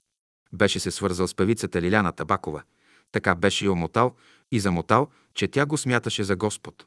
Имаше един художник, Кършовски, който беше направил един много хубав портрет на учителя. Кръстю го открадна и го даде на Лиляна. Тя сега го укрива. Молиха я да го даде, за да се извадят репродукции. Не го даде. Ако проверите с какво си изкарвал прехраната след заминаването на учителя, тогава ще разберете как стоят нещата. А ние бяхме съвременници и знаем много добре кой как се подвизаваше на изгрева. И кой какъв дух изповядваше, и кой кому служеше. Важното е вие да не се заблудите. Трябва да се научите да различавате кое е лъжа и кое е заблуда. Тогава истината ще дойде и ще ви освободи отвътре. Истината за школата на учителя се намира в неговото слово. А опоручаването и духът на опоручението влиза в човешките умове, за да ги завладее и да ги направи свои слуги. Важното е кой какъв слуга е и на кого се кланя. Понякога по господаря ще познаете какъв е слугата. За вас друг изход няма. Ще проверите кой е господарят и тогава ще направите своя извод. 39. Молитва за дъжд. Учителят си беше заминал. Ние навлезнахме в друга епоха, но още не бяхме проумели това. Бях назначена за учителка в гимназията в село Криводол, на 5 км от град Враца. Баща ми беше починал и аз бях много умъчнена. Една вечер сънувам, че съм умряла. Събират се сестри около мене. Идва Савка и ме пита. Искаш ли да работиш за братството и за учителя? Искам, но не зная как. Тя ми подаде ръка и аз седнах на постелята. Ти си дай съгласието, а ние ще те научим. Аз се съгласих. До тук това е на сън. На другия ден отивам на училище, което се намира извън селото. А тази година беше сушева и всичко бе изгоряло. Последният, пети час, имаше час на класния ръководител и аз отидох при моите ученици, при моята паралелка, за която отговарях. Започнаха да се оплакват, че е суша, че всичко е изгоряло и че иде глад, който дълго ще се помни. Разбира се, ако остане някой жив след глада. Питам ги, искате ли да завали дъжд? Искаме, другарко учителко. Но как ще завали? Вижте колко е ясно небето. От месеци няма облаче. Ясно е небето, но ние ще се помолим на небето, за да се отвори и да навали дъжд. Но ние не знаем да се молим. Аз ще ви науча и започвам с Отче наш, Псалом 91, а учениците след мене повтарят дума по дума. Накрая казвам, Боже, дай на тези момичета дъжд. Нека чуят и видят, че Бог е този, който дава дъжд. Ето, земята изгоря, а в стаята тишина. По едно време се отваря вратата. Влиза директорът и пита, каква е тази тишина? Казах, че разговаряме за сушата. Излезнахме от час. Беше ударил звънецът. Тръгнахме си за селото. Не извървяхме 100 метра и започна да вали. И сипа се дъжд като изведро. Поройща се стичат от всякъде. Ученичките се стъписаха. Сега какво искате, ученици? Да бягаме ли от дъжда? Ще обидим Бога. Нали измолихме от Него дъжд? Ние се молихме, а сега да бягаме от дъжда, ще е срамота, а училището е на края на селото и учениците решиха да не бягат, а да вървят под дъжда. Вървим така по главната улица. Вървят и пеят. Хората излизат и викат. Как не те е срам? Ти си учителка, защо не прибереш учениците си от дъжда? Ще изтинат децата, ще се разболеят. Няма да изтинат, който иска да бяга. Прибрахме се мокри. Като си отиват вкъщи, казват. Майко, другарката учителка е светица. Помолихме се за дъжд и той заваля. А това е цял клас. Над 30 ученички. Хората започнаха да ме викат да им ходя на гости. Елате у нас, заповядайте у нас. И аз тръгнах от дом на дом. Започнах да чета беседи на учениците. Казвах, че имам извънреден час, а им четях беседи. Бях писала писмо на Боян Боев и той ми бе изпратил беседи. После им раздадох беседи и портрети на учителя. Така продължихме до края на годината. А това бе непосредствено след 9 септември 1944 година. За това можеше тогава да се развива една такава дейност. По-късно такова нещо не можеше да се случи. 40 закон за изобилието. Отидохме с учениците в съседно село на екскурзия. Имаше една местност, която наричаха Божият мост. Това беше една тънка ивица земя над една пропаст. Аз съм с моя клас. През време на почивката аз чета беседа от учителя. А две ученички стоят отстрани на пост, но едновременно слушат беседата. Като седнахме на обяд, дойде при нас едно момче, ученик от друга паралелка. Името му беше Благой, а прякорът му бе Мозген. Той беше бедно момче, не си носеше храна. Затова му сложихме да яде. Направихме молитва на колене. Казахме Отче наш и 91-и псалом. Почнахме да ядем. Обръщам се към учениците. Знаете ли как Христос е нахранил толкова много хора с две риби и две, три хляба? Ето, виждате ли сега, ядем всички вече половин час и пак е пълна трапезата и храната не се намалява. А целият клас беше от 36 ученички. Всеки си носеше храна, а ядат всички както трябва. Тогава момичетата си ядяха както трябва. Не пазеха диети, защото това бяха селски момичета. Те бяха свикнали да работят селска работа, но и да се хранят добре. А сега ядат всички, а остава храна. Остана един куп храна. Виждате ли, деца, какво стана сега? Ние се помолихме и дойде законът на изобилието. При него всички са еднакви, всички са равни и всички еднакво разделят Божието благословение. Всички се радват. Такова нещо на мен за пръв път ми се случи. И втори път не се повтори в моя живот. Знаете ли какво значи 36 гимназиални ученички да се молят от сърце и душа? Ако ви се случи това да го видите, то ще видите и ще ви се случат по-големи чудеса от онова, което аз видях. По едно време онова момче, дето прякора му бе мозген стана и пред всички каза «Другарко, учителко, аз съм от комсомола. Изпратиха ме да ви проследя и да ви шпионирам. Обаче това, което аз видях тук, ме накара да се откажа от комсомола и да остана при вас. Всички ученички плачеха от радост, че този мугзен се обърна към Бога. На края на годината казах на ученичките да съберем пари и му купихме костюм и му го подарихме. Той плака от радост, а ние плачехме от умиление. Той остана верен на целия клас ученички и не ни предаде. Беше видял чудото, което произлезе от закона на изобилието. По друг начин той не можеше да постъпи. 41 ученички на изгрева. По това време аз имах връзка с Боян Боев. Споделях с него, търсех съвети за моята работа с ученичките. Той имаше отношение към учениците, защото е бил гимназиален учител и заради работата му с гимназистите е бил дисциплинарно уволнен. Мнозина от неговите ученици в последствие дойдоха на изгрева и станаха последователи на учителя. По негова идея, аз през пролета на 1948 година доведох на екскурзия в София към десетина ученички. За 22 март ги заведох на изгрева и те играха паневритмия и се запознаха с братския живот. Но престояхме два, три дни и трябваше да се връщаме. След това последва една продължителна кореспонденция между Боян Боев и моите ученички. Това бяха моите златни учителски години. Повече те не се повториха. Ето едно писмо на Боян Боев. Изгрев. 12 май 1948 година. Любезна сестра драга, тук прилагам писмо до ученичките. Сега ще бъде техният ред да ми пишат. Онзи ден им изпратих препоръчено новата сказка «Духовният образ на учителя», част първа. Част втора ще ви изпратя идната седмица, защото е държана на два пъти. Изпратих ви и новият том беседи. Новата мисъл. Пишете ми как прекарвате напоследък, как работите в училището и с нашите. По-рано вие бяхте ми писали за болести на някой от ученичките на групата. Когато вие дойдохте за 22 март, не можахме да говорим по това с вас и с ученичките, понеже стояха много малко. Много време се мина от тогава и някои от болните може да са оздравели. И за това ми пишете отново за някои, които са болни, и ако им е възможно, мога да ви пратя някои опътвания възоснова на казаното от учителя. Тук имаме интензивен живот. На 8 и 9 май вечерта имаше концерти. На 15 май вечерта също ще има концерт. Утре вечер брат Филип Стоицев ще държи сказка върху паневритмията с демонстрации. Сказките в сряда след обед продължават. Поздрав до всички ученички и до цвета, сестра ви. С брат ви Иван се виждаме често. Той с нощи беше у дома. Пожелавам ви вдъхновение и творческа сила при работата ви на Божията нива. Небето ви помага и ще ви помага, ще оправя пътя ви, ще ви създава условия за работа, ще ви дава идеи и ще ви учи какво да говорите.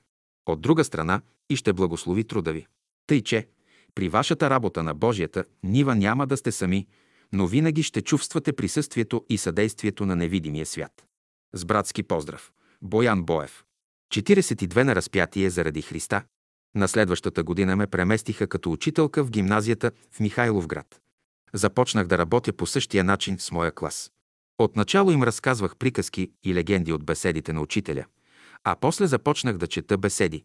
Пеехме, давах им портрети и научиха от мене няколко молитви. Излизахме сутрин на един баир и там посрещахме слънцето и правехме молитви. Един ден пеем песента «Ние сме славечета горски». Един биволар караше биволи. Като чуха песента, спряха да вървят, вдигнаха глави и слушат. А да подкараш бивола е много трудно, когато той не иска. Защо ми спряхте биволите? Чичо, не сме ние ги спряли, а слушат песента. Казах им ученички, спрете песента. Те спряха да пеят и биволите тръгнаха. Отминаха нагоре. Казах им, а сега запейте. Като чуха песента, биволите отново спряха да вървят. Едни бяха горе на байра, други по средата и имаше долу още такива, които бавно се движеха. Стоят, вдигнали глави и слушат. Биволарят маха с ръце, иска да освободим биволите. Обръщам се, замълчете. Песента секна и биволите тръгнаха. После пак запяха и биволите пак спряха. После отново спряха, а биволите тръгнаха. Това направи невероятно впечатление на учениците. Всяка сутрин излизахме на Баира, а вечер минавахме покрай реката Огоста с учениците. Това не остана скрито за другите учители. Имаше една учителка по немски език. Казваше се Барухчийска. Беше голяма комунистка и ме предаде. Един ден, на 16 юни, отивам на училище. Спират ме двама цивилни и казват, елате с нас. Но аз отивам на училище, аз съм учителка. До сега бяхте учителка. А сега вече не сте. Затова няма да идете в училище, а ще дойдете с нас. Заведоха ме в милицията в Михайлов град и бях 20 дни в карцер. Карцерът беше срещу приемната стая на милицията. Аз непрекъснато пеех братски песни. Хората минават и се обръщат. Милиционерите обясняват. Учителката е подлодяла и за това сме я оставили тук. Учениците бяха съобщили на брат ми Иван. Той бе ми донесъл хартия и я бе послал, за да седнем на нещо. Беше мръсно и студено. Родителите на учениците ми носеха храна, правеха ми баница. Затвориха ме, защото съм говорила за Бога и за учителя. Една нощ към 12 часа ме извикаха в мазето. Осветиха ме с един прожектор, а около мен пет, шест човека. Питат ме, ти какви връзки имаш с чужбина? Нямам. Ти си предател на родината. Не, не съм предател. Кажи истината. Майка ти е болна и ще умре и няма да те пуснем да я видиш. Заплашват ме, изнудват ме, но аз се държа. Когато дойде брат ми на свиждане, допуснаха да се срещнем в тяхно присъствие. Братко, майка ни жива ли е или е умряла? Здрава е, читава е. Тия ми казаха, че майка ми е болна и че ще умре. Излъгали са те. Лъжат те. И той ги огледа. Те се засрамиха. Решиха да ме пуснат. Дадох 10 000 лева гаранция, колкото една учителска заплата. С брат ми заминахме за София при родителите. Изминаха пет дни и една сутрин, идват в 5 часа, арестуват ме и ме закарват в комендантството. То беше от двореца надолу. Разпитват ме за чужд шпионаж. Освен мен арестуваха и сестра ми Цветанка. Като тръгнах с тях, казах, че ми трябват дрехи. Казаха ми, че където отиваме, нямаме нужда от дрехи. Милиционерът ни придружаваше. Вървете по единия тротуар, а аз ще вървя по другия, за да не ви е срам от мене. С този милиционер си взехме дрехи от дома и от комендантството ни закараха в затвора в град Враца. Брат ми след две, три дни донесе беседи от учителя и Евангелието. Това беше женски затвор. В една стая имаше 18 жени. Бяха всички криминални престъпници и убийци. Една майка с две дъщери убили брата на мъжа си. Една от жените бе убила заварения си син. Трета убила мъжа си, четвърта удушила детето си. Амара, Петра и Яна бяха акушерки, които бяха правили незаконни аборти на жени, вследствие на което бяха умрели жените. Така че всички 18 жени бяха от тоя дол дренки, от един и същ дол дренки. Нямаше разлика. Бяха убийци. Една вечер изпях песента от учителя Фирфюр Фен. Така както бяха легнали, всички седнаха на възглавниците си и ме гледаха за немели. Започнах да им чета беседа от томчето «Живият Господ». Течаха сълзи от очите им. И от следващия ден те казаха «По-скоро да вечеряме, че да свършим, за да има време да ни четеш». И аз им четях. А онези, които ни пазеха, т.е. пазачите с пушките, се обаждат, че ти по-високо и ние да слушаме. Та дойде време словото на учителя да се чете в затвора. Понякога Бог изпраща някого в затвора, за да се чете словото му. Имаше една баба Ванда, която бе удушила мъжът си. Кажи какво да направя, та да може част от греха ми да изчезне. Такъв голям грях имам. Чудя се какво да й кажа. Па се сещам, че има една жена крадла с две деца в затвора. Майката излиза на работа, а децата са в затвора. А децата въшлясали и мръсни. Ужасия. Бабо Вандо, ще се грижиш за тези две деца. Ще ги окъпеш, ще ги опереш. Ще свариш мляко и ще ги нахраниш. Ето, това ще покрие твоя грях. Баба Ванда бе стара и не я караха да работи. А нас ни изкарваха сутрин на работа. За две-три дни децата бяха измити, изчистени и лъщяха. Тогава всички се обърнахме и забелязахме, че тези деца са красиви. А майката започна да се гордее, че има красиви деца. Може да съм крадла, може да съм всичко, но имам красиви деца. Разбраха, че чета беседи в затвора. Дойде прокурорът и ме заплаши. Ти това и тук ли правиш? Защо да не го правя? Да седна и да чета криминална литература ли искаш? Та аз съм между криминалисти и убийци. Освен за Бога, за какво друго може да им се говори? Прокурорът се замисли и нищо не ми каза повече. Може би за това ме преместиха от затвора от Враца в Софийския затвор. Тук, като дойдохме, с сестра ми можехме да излизаме от затвора и отивахме в шивалнята, за да шием копчета на куртките на милиционерите. Ходехме пеша и се връщахме пеша. Ние изобщо не бяхме съдени, а само задържани. Един ден отивам на изгрева при Боян Боев. Той като ни видя, скочи и се развика. Не ви познавам. Не ме познавате. Навън, навън и навън и ни изблъска от стаята си.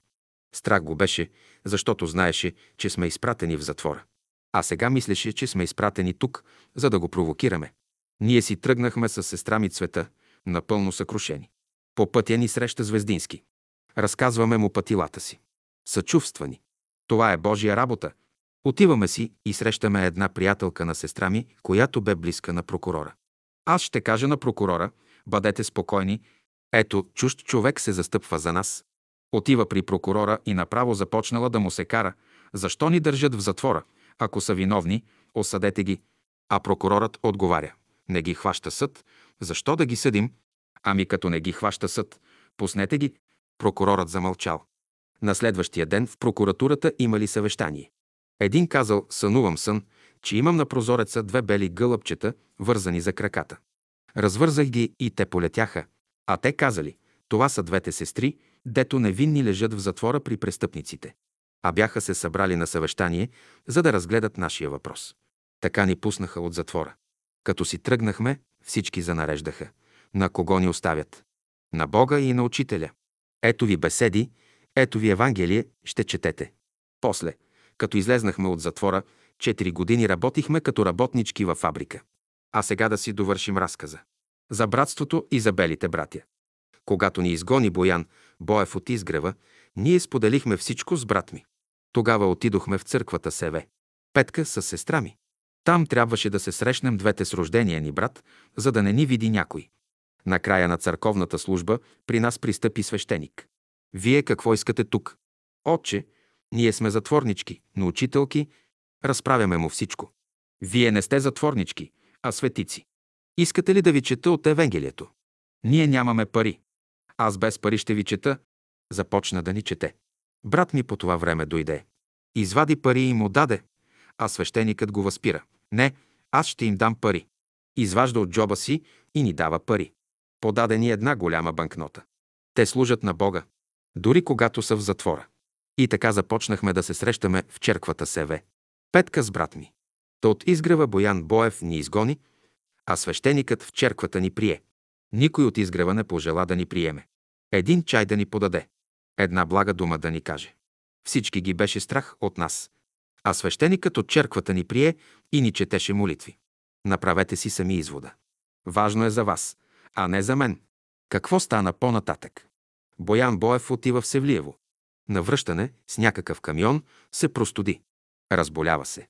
А имаше и болен крак, и така до края на живота си не можа да стане от леглото си и да отиде до вратата. До онази врата, от която на времето ни изгони от изгрева. Когато ние бяхме в затвора, брат ми отива при Боян Боев и му казва «Цвета и Драга са в затвора. Снимките и беседите, които си им изпратил, то тъмничарите са ги хванали. А, така ли, подплашено извиква Боев. Вдига покривката на масата, а там са били наредени цветни репродукции от портрета на учителя от художничката Штилянова. Взима от тях и подава на брат ми и на сестра ми Люба. Слагайте ги в печката. Брат ми се възпротивил. Не, аз не мога да горя образа на учителя. Боян Боев взема портретите и започва да ги пъха в печката. Напъхал цели папки с портрети. Страх го е било да не дойдат и да намерят портретите на учителя. Изгори ги. Не мина време, после той пострада. Трябваше да се плаща. В школата за всяко едно нарушение се заплаща с живот. Такъв е законът. 43 кръсницата. През живота си два пъти съм била кръсница. И то каква кръсница? След като ме пуснаха от затвора, ние с сестра ми Цвета 4 години работим във фабрика. Така един ден отиваме на работа. А духа един вятър и вдига един некролог. И точно го завърта и поставя пред краката ни. Какво е това? Навеждам се и гледам. Името на учителката по немски язик, Барухчийска, която на времето ме предаде на милицията. И след нейното донесение аз тръгнах по затворите. Гледаме, чудим се и въздаваме хвала на Бога за Божията правда и за Божието правосъдие. След известно време, след една-две години, идва една учителка от Михайловград и води едно дете. Идвам да ти доведа детето на Барухчийска. Преди да умре, тя ми каза да ти доведа дъщеря и за да я видиш. След като казала това, тя издъхнала. А на времето, когато бяхме учителки, тя беше омъжена и когато беше бременна, аз и казах, че ще роди момиче. И то се сбъднало. Аз си казах, че ще роди момиче и то се сбъдна, а тя каза на милицията, че съм дановистка и тя ме изпрати в затвора. Тъй нейното казване се сбъдна. Та сега учителката от Михайлов град изпълняваше пред смъртната воля на Барухчийска и ми доведе да видя дъщеря й. Прошка ли искаше от мен? Не можах да разбера. Но учителката ми разказа по-нататък какво е станало с Барухчийска. Родила детето, но не живяла добре с мъжа си. Развежда се с мъжа си, излиза от съдебната палата, качва се на трамвая, обляга се на вратата, но по пътя вратата се отваря, тя пада от трамвая и той я прегазва. Живяла още няколко дни и умряла, през което време успяла да предаде последното си желание. А по-късно онзи вятър ни донесе некролога и ни го постави пред краката, за да го прочетем и по такъв начин да узнаем финалът на един донос. Ето как бях аз кръстница на детето на онази, която ме изпрати в затвора. Когато бях учителка в Македония, след една от бомбардировките се върнах там. В училището имаше помещение за командированите учителки. В една стая имаше четири легла за учителките. Влизам в стаята си и се мъча да запаля печката. Трите учителки не бяха още дошли. В съседната стая имаше една учителка, на която мъжът й беше войник. Дойде, помогна ми да запаля печката. А през нощта в нейната стая се тропа. Какво има Вера? Се провиквам от моята стая. Чувам глас «Ела, ела, ела». А тя бременна, ще има дете. Отивам, а тя започнала да ражда. Според македонците не трябвало вечер да се излиза навън, затова мен, като българка, ме изпратиха да донеса един котел с вода, за да се окъпе детето. Не смеят да излизат, плашат се от магиосничество. Затова ме изпратиха за вода. А училището го бяха взели за военна болница. Изпратиха ме да извикам лекаря. Отивам на посочения адрес и тропам на вратата. Как идваш сама посред нощ? Не съм сама. Върви едно войниче с мен. Идва и бърже, че учителката Вера ще ражда. Дойде лекарят от болницата, роди се момче. Питат ме, какво име да му сложа. Казвам Александър. Те се смаяха. Какво, не го ли харесвате? Не, харесваме го. Но продължават да се оглеждат. Окъпахме детето и ми дадоха да го подържа известно време. Направиха кафе, почерпихме се и написахме писмо на бащата на детето. Ето, след няколко дена той идва и тръгва направо към мене. Аз се стреснах и оплаших, защото той много ме мразеше и гонеше. Беше македонец, но сърбоман. Те гонеха учителките, дошли от България. Идва срещу мен, разперил ръце, иска да ме прегръща. Благодаря ти, че ми кръсти детето Александър. Защо бре? Моят брат се казваше Александър. Беше голям комунист и в ниш в затвора. Го убиха. Но ти му даде и запази неговото име. Аз промълвих. А, той се преродил, сигурно се е преродил, затова това име ми дойде на устата. Как се е преродил? И започнах да им говоря за учението и учителя. Дадох им беседи да четат. Отношенията ни останаха дружески и омразата се стопи, която изпитваха към мене. Така в живота съм била два пъти кръстница на децата на моите най-големи врагове. С такива опитности животът на човека е много труден. Но успях да премина, благодарение Словото на Учителя и помощта от Бога. 44 времена и школа за мълчание. След затвора отидох да работя в Елпром, а после във фабриката Бергман. Един училищен инспектор, познат на брат ми, среща го и му казва «Подайте молба до Министерството, за да им върнат правата». Защо да работят на фабриката, когато са учителки? Подадохме молба. Тогава министър беше Демир Янев.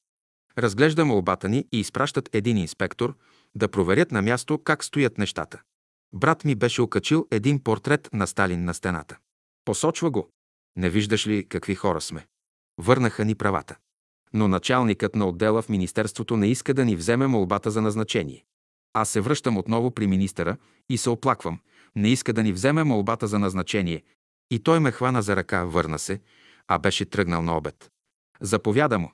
Ще вземеш заявлението и първото вакантно място ще го дадете на Михайлова. Вземи заявлението ядосано и първото място, което се освободи, бе за мене. Имаше някаква занималня, където се подготвяха слаби ученици. Аз бях благодарна и за това. Имах вече заплата. А сестра ми Цвета беше вече болна. На времето я заболя крак от карцера. Не я сложиха горе при мене, а я натикаха долу в мазето. А там имаше една чешма, която е текла непрекъснато. От водата и мокрите крака я заболя крак и тя остана вкъщи, защото не можеше да се движи. А аз отидох на работа. До тогава сестра ми Люба бе вкъщи. А ние с цвета бяхме учителки и издържахме домът ни. След занималнята ме назначиха учителка в 40 училище Сава Раковски на улица Евлоги Георгиев, срещу Търговската гимназия. Според училищната програма, трябваше един час да се говори пред учениците срещу религиозното възпитание. Дойде инспектор и ни каза какво да говорим на учениците срещу религията.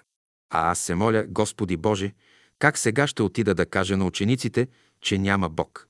Боже, направи някакво чудо. Аз се моля, изобщо не слушам инспектора какво говори. И тръгнаха след това всички да влизат в стаите. Върви директор, заместник директор, профсъюзен ръководител, инспектор и заедно с учителите влизат в стаите. Стоят по няколко минути, за да видят какво ще говори учителката и продължават в съседната стая. Аз съм най-последната. Моята стая с класът ми бе до учителската стая. Всички минаха по останалите стаи, а при мен не минаха. Влизам в клас. Учениците стоят мирно, мълчат и не мърдат. Поздрави ги. Става председателят на класа. Другарко учителко, ние знаем какво искат от вас да ни говорите. Но ние не желаем да слушаме тази лекция. Говорете ни нещо друго. Казах си, Господи Боже, благодаря ти. Седнаха си на чиновете. И аз им заразказвах една лекция за мълчанието. В Тибет имало една школа на мълчанието. Там живеят адепти, които мислят, работят, но не говорят помежду си, защото това е школа на мълчанието. Един европеец, като се научава, че има такава школа, отива, намира я и влиза вътре и заявява, че иска да влезе в школата. Но председателят на школата не му говори, а взима една чаша с вода, която била пълна догоре. Взима и слага една капка вода и чашата се препълва и започва да тече. Искала е да каже, че школата е запълнена и няма място за него. Оглежда се европеецът и вижда, че в двора има една дюля, която точно в момента е била цъфнала. Нали цветовете на венчето на дюлята са като лодчици. Той взима едно листче от цвета, слага го върху водата на чашата и отгоре слага една капка върху цвета. Чашата не прелива. Лодчицата пътува с капката отгоре в чашата. Тогава председателят става, покланя му се и го поканва да седне до него. Показва му, че той също е умен и има право да бъде прият в школата на мълчанието. Учениците бяха във възторг от тази легенда. Не им казах, че трябва да мълчат. Но те разбраха легендата. Като си отиват вкъщи, хвърлят си чантите и започват да плачат и нареждат. Днес учителката Михайлова беше като Исус Христос разпъната. Трябваше да говори срещу Бога и че няма Бог. Ама това тя не може да говори. Затова направихме това и това. А пък тя ни разказа една легенда за мълчанието. На следващия ден дойде един родител и ми разказа всичко. Там, в това училище, се пенсионирах като учителка. 45. Ето колко е добро и колко угодно да живеят братя в единомислие. Псалом 133. След заминаването на учителя стана голяма гюрултия. Избраха се седем човека, пожизнено, за ръководство. А учителят беше казал, че ако трябва да се избира ръководство, то да се избере за един ден. Сметнаха Никола Антов за комунист и за предател. Искаха да го отстранят. Направиха събрание в салона и Антов и Коста Стефанов трябваше да прочетат доклада на финансовия съвет. Влиза Антов в салона и всички по команда започват да вдигат шум. Гради Минчев бе им казал да си сложат моливите под краката, както правят учениците, и да стържат с моливите, като си движат краката по дъщения пот, та да се чува само шум и Антов да не може да говори. Беше им дал инструкция да му дадат всички гръб, та той да говори на гърбовете им. А Антов искаше да се прочете отчета на финансовия съвет, който е избран заедно с онези седем пожизнени ръководители. А един от тези седмина беше и самият Антов. За това нещо гради си плати много скъпо. Заболя от Паркинсон и не можеше след това да се обслужва с ръцете. Гради стана причина заедно с Николай Дойнов и Стефан Дойнов да застанат пред вратата на салона и да не пуснат Антов на молитвено събрание. Тогава той им каза, аз на този салон катинар ще му сложа. И наистина беше сложен катинар на салона. През 1947 година, по време на обмяната на парите, изгориха братски пари с чували. Георги Йорданов с една раница занесе милион лева в Айтос. Не искаха да ги раздадат на бедните братя. Имаше братя, които искаха парите, за да ги вложат в недвижими имоти, но те не им ги дадоха. Така брат Стойчев искаше пари да си купи къща. Не му дадоха. Кирчо Лъвчето работеше в печатницата и също искаше пари да купи нещо, но не му дадоха, а ги изгориха. Когато дойде процесът, Борис Николов беше заявил, ние не признаваме земните закони. След това дойде време да се учи Какво значи земни закони? И то в затвора. Голяма сила има в този псалом. Но той е за братята, които живеят в единомислие, понеже изпълняват словото на учителя. 46. Кога пътят е затворен? До 1970 година. Салонът беше заключен с катинар, не се играеше паневритмия в гората и беше забранено летуването на Рила. Тази година почина сестра ми Цветанка. Ние започнахме да се събираме у дома в сряда и неделя и да четем беседи. Събирахме се около 30-40 човека. Много пъти приятелите молеха моят брат Иван, който беше юрист и познаваше законите, да направи някакви постъпки за братството, за да се събираме някъде. Тогава директор на комитета по вероисповеданията беше Кючуков. Обажда се доктор Кадиев по телефона и казва на брат ми да отиде в Министерството, че там е Димитър Кочев, Георги Томалевски и Тодор Симеонов, които поднасят молба да бъде отново назначен Борис Николов за председател на Братския съвет. А Борис бе осъден, бе лежал в затвора и му бе отнето правото да заема длъжности, както и правото да гласува. Беше обяд. Брат ми Иван отива там и им казва, че като юрист е изпратен от доктор Кадиев. Казват му, няма нужда от тебе. Ние тримата ще ходим. Изпъждат го и брат ни се връща вкъщи и проплаква. Изпъдиха ме. Не ме искат. По това време там е Таню Танев. Казват му, ние сме трима, а ти си четвърти, не ни трябваш. Отивай си. Нарушаваш числото три от кабалата. Таню се ядосал и си тръгнал. Качват се горе и Кючуков им казва, не мога да ви приема. Сега съм заед. И те си тръгнали умърлушени. Ето, вижте сега какъв е законът. Изгониха брат ми, който беше юрист, и тях също ги изгониха. Мина известно време и всички, които се събират у нас, казват на брат ми, иди сам при Кючуков. И така един ден тримата братя, Иван Михайлов, Мариус и доктор Кадиев, отиват при Кючуков. Приема ги. Започват да говорят. Брат ми обяснява. Кючуков му казва, с вас мога да се разбера. Вие сте интелигентен човек, вие сте юрист, вие разбирате нещата. С вас ще се разбера. Какво искате? А брат ми казва, какво искаме. Дадени разрешение да се събираме редовно у дома. И ние се събирахме редовно. Дадени разрешение да ходим да летуваме на Рила. За пръв път през 1970 година. Така от 1970 година до 1973 година ходахме на Рила и после отново забраниха, понеже нямаше кой да отговаря пред властите за този лагер. Горе на лагера се явиха 10 ръководители и се караха помежду си, кой да бъде по-горен. Но когато дойде време някой от тях да отговаря пред властите за лагеруването на братството, съгласно тогавашните закони, тогава всички се отдръпнаха. А предварително се бяха изпокарали помежду си. Брат ми Иван си замина от този свят на 29 октомври 1972 година. След като си замина, отидохме при Кочуков да питаме какво да правим. Искахме да го замести или доктор Кадиев, или Томалевски. А той ни каза, вие ще бъдете. Но ние сме жени, извикахме Люба и аз. Не, вие ще бъдете. Тогава се събрахме и направихме едно ръководство от седем човека. Влизаха Драга Михайлова, Люба Михайлова, Възкресен Анастасов, Кирил Михайлов, Кирчулъвчето, Желю Танев, Георги Йорданов, Стефан Кадиев. А сега ще ви разкажа нещо необичайно.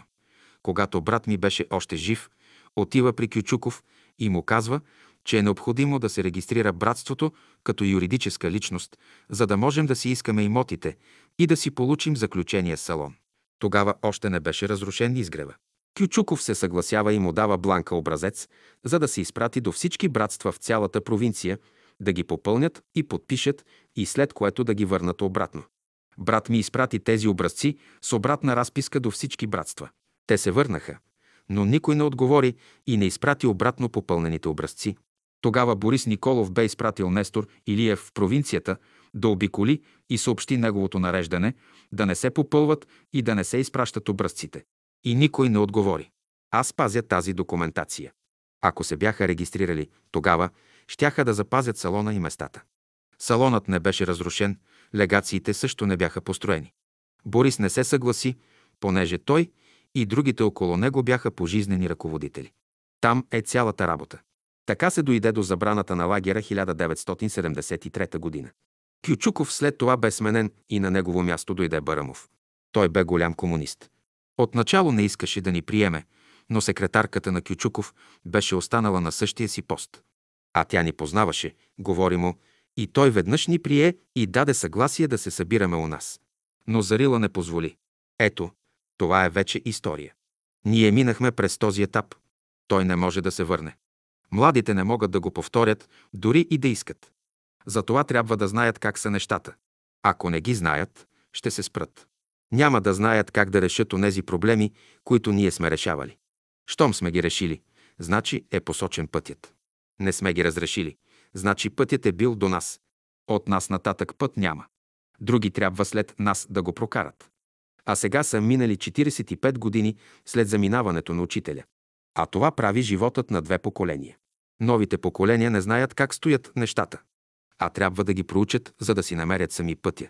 Но това ще стане само чрез словото на учителя. 47. Кой не признава земните закони? Когато поехме ръководството с сестра ми, всички настояваха да се обединим.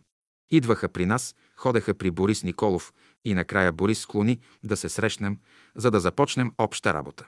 Беше февруари и ни бе поканил в неговия дом. Аз, сестра ми Люба и Жечо Панайотов отиваме от тях на уречената среща в 10 часа сутринта. Излиза Станка прислужницата. Няма го Борис. Той излезе, не е тук. А това беше 1977 година. А беше страшно студено този ден. Отиваме с Жечо при Елена Андреева да се стоплим, която живееше на 200 метра от Борис. Жечо се оплаква. Елена, да знаеш колко непочтено постъпи Борис с нас. Каза ни да дойдем, идваме, а го няма. Излезнал и се скрил. Елена също се възмущаваше и разказа още подобни такива случки, когато при предварително оговорени срещи Борис се измъкваше и се връщаше след един-два дни. Върнахме се от дома разочаровани. Мина известно време. Борис се бе запознал с малката Мария. А днес да се срещнем, а утре все отлага. Един ден Йоанна имаше концерт и бяхме поканени от цялото братство. На концерта са Борис с малката Мария, а тя го пита. Коя е тази драга, коя е тази драга? Аз се обърнах и казах, аз съм, госпожице, какво искате? И двамата, Мария и Борис, избягаха. И от тогава Борис спря да търси начин да се срещнем. Но после се намеси малката Мария и го откъсна от всички. Ако се бяхме тогава обединили, по съвсем друг начин щяха да вървят работите. Но не стана, защото Борис този номер го беше прилагал много пъти. Разказваха. На времето, след 9 септември 1944 г., Вълко Червенков го е викал на разговор. Срещата била оговорена, но те отишли на екскурзия на Витуша с Мария Тодорова и не отишли на срещата. А Вълко Червенков тогава управляваше България. Борис имаше една теория, според която той не признава земните закони, а признава само духовните закони. Ами нали един закон, докато стане земен закон, той се намира в невидимия свят като духовен закон. Та юристите с месеци си бъхтят главите, докато хванат този духовен закон като идея, за да могат да го формулират в ума си и после да го облекат в юридическа форма. Ето така са нещата. Прости и ясни за онези, които изучават нещата. Имаше една сестра Фаустина, която беше пианистка, която ходеше често при него, понеже беше бедна. Той я нахрани и даде малко пари. Затова често тя ходеше при него. Един ден тя присъства, когато идва един милиционер и му казва «Борисе, как си?» «Ти кой си?» «Аз съм този, на когото на времето ти кръсти детето. Не зная такова нещо. Аз съм този, с когото ходихме с тебе по Витуша и в бурканите по скалите криехме книжата. Аз знам къде са нещата. А Борис му казва, такова нещо няма, ти лъжеш.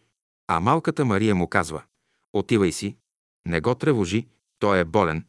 Изгониха го, но Фаустина е свидетел и след това разказа всичко. После се разбра, че е вярно, че е имало буркани. А като ги свалиха, се изпокараха и се разделиха и вече не се събраха. Заминаха си от този свят като врагове. Следващият живот да му мислят как ще се разплащат. А как ли ще отговарят пред учителя? 48 историята на една снимка и една шпионка. На изгрева беше дошъл един индиец, казваше се Бехари. От Индия отишъл в Югославия, а оттам идва в София. Дойде на изгрева. Аз тогава бях командирована като учителка в Македония. Преди да тръгна, дойдох на изгрева и там Ангел Янушев снимаше с фотоапарат. И аз като го видях, застанах до индиеца и Ангел ме засне с фотоапарата. Този Бехари престоя на изгрева, ходи в Марчаево и се среща с учителя. После го погнаха от тука и той си замина за Югославия и оттам за Индия. От тези направени снимки той бе изпратил на майка си. Беше ме харесал и майка му позволи да се ожени за мене. Предложи ми да се оженим. Вероятно имах връзка от миналото с тези хора. Казах му дума да не става. Не мърдам от България.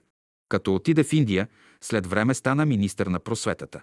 Беше се обадил с писмо до наши приятели. Бях изпратила снимка с Бахари на сестра ми Надя в Русе. Тогава се подвизаваше на изгрева една сестра Надя Тихолова. Тя отива в Русе при сестра ми, вижда снимката с Бехари и я задига с кришум. Пристига в София и предава снимката в милицията. Тогава аз работех във фабрика Бергман като работничка. Един ден идват там, във фабриката, двама от милицията и ме викат в една стая. Показват ми снимката, на която съм заснета с Бехари. Кой е този? Казвам, че случайно съм застанало до него, че го гледам, а не съм с него. Разгледаха подробно снимката и видяха, че това, което казвам, е вярно. Тогава ми казаха, ще ти даваме задача. Каквото чуеш да се говори между работниците, да ни го предаваш. И дума да не става да бъда шпионка. Тогава ще те уволним. Наистина, преди нова година ме уволниха. А преди това ми бяха отнели Софийското жителство и без него не мога да си намеря никъде работа. А тогава трудно се намираше работа дори и със Софийско жителство. Отивам при директора. Много ви се моля, докато си намеря друга работа, нека да съм тука, защото ми е отнето жителството и не мога да работя никъде. Беше добър човек и ме остави. След това ме назначиха като учителка в София. Значи Натка Тихолова беше агентка. После една жена ми разказа, че мъжът на Натка Тихолова е от държавна сигурност, че проформа е разведена и е изпратена в братството да шпионира. Исках да кажа това на Борис, че е шпионка. А Борис хич не иска да знае. А тя стана приятелка с Мария Тодорова и те я прибраха да живее при тях. Чрез нея стана предателството на братството, защото тя узна и предаде всичко. В това съм напълно сигурна, защото имах един невероятен случай с нея. Бяха ми възвърнали учителската професия и аз завеждам учениците да видят къде е паметника на Иван Вазов, който се намираше срещу руската легация на улица Раковски и Московска. Тогава Натка изчезна за три месеца и не идваше на изгрева. И така, както съм с учениците, спира една лимузина, слизат двама младежи, отварят задната врата на колата и оттам слиза Натка Тихолова с едно разкошно палто. Тя се обръща и ме вижда. Аз клекнах между учениците, за да не ме види, но тя ме видя и най-спокойно влезе в съветската легация с тия двама младежи. А това си бяха хора от държавна сигурност. След три дни идват в училището и ме търсят от милицията. Нямаше ме, защото имах свободен час. Търсят ме у дома. Бях излезнала. Оставили бележка на следващия ден да отида в вияето управление на МВР на улица Раковски. Брат ми Иван и Люба викат на висок глас. Какво си говорила и направила? Нито съм говорила, нито съм правила нещо. На другия ден с брат ми тръгваме и отиваме на разпит. Питаха ме за Галилей Величков, показваха ми отново онази снимка с индиеца. После ме питаха, познавам ли Натка Тихолова. Казах, че по име я познавам, но по физиономия. Не. Те ми подадоха нейната снимка и аз казах, че я познавам. Тогава разбрах, че тя ме е предала. Искаха от мене адреси. Аз дадох адреса на един доктор, голям комунист, който се бе оженил за моя приятелка. А тя беше дъщеря на един кръчмар, а ние бяхме големи приятели с това семейство. Той работеше като лекар в Министерството на вътрешните работи. Казах им, това е ваш човек. Питайте каква съм. Таман излизаме от милицията и срещам същата приятелка. Дава ми знак да върви след мене. Преминахме много улици, за да не ме проследят. Влезнах в един вход. Казах и, че съм дала техният адрес и че ще питат за мене, бъди спокойна, ми каза тя. Тогава тя ми каза, че била седнала да реже зеле в тенджерата. Някакъв глас и казал, облечи си пълтото и тръгвай по улица 6 септември. Аз тръгнах, но не знаех за какво и къде. А то било да се срещна с тебе. Вижте сега как учителят насочва. А тя беше с домашна рокля и с престилка и с наметнато палто. На другия ден, в 6 часа сутринта, от милицията отиват от тях. Лекарят комунист, който е техен служител, казва «Драга Михайлова ли?» Та това беше най-добрият човек в нашето село. Та тя партизаните лекуваше и спасяваше. Тя помагаше на нас, нелегалните. Тя и на мен ми е помагала, та нея ли решихте сега да преследвате? Ако преследвате нея, какво остава за другите, които ни бяха врагове? След тази гаранция от този лекар, накрая от милицията ме оставиха на мира. Ето, Това е историята на една снимка, на една сестра от изгрева с един индиец. Ето, това е историята на едно предателство. И тази жена бе приета от Борис в неговия дом и там тя живя. Но аз го предупредих. Като не ме послуша, аз разказах на всички за случая. Всички ми повярваха. А само той не ми повярва и оттам дойдоха предателствата. А Мария Тодорова я прие като приятелка в думът си. И след като замина Борис в затвора, тази шпионка остана да живее в техния дом. Накрая тя се разболя и си замина. Но умря в техния дом. Погребаха я с големи почести, като тяхно доверено лице и духовна сестра. Развръзката трябваше да отиде до своя край. А след него останаха последствията на разрушение изгрев и една истинска история.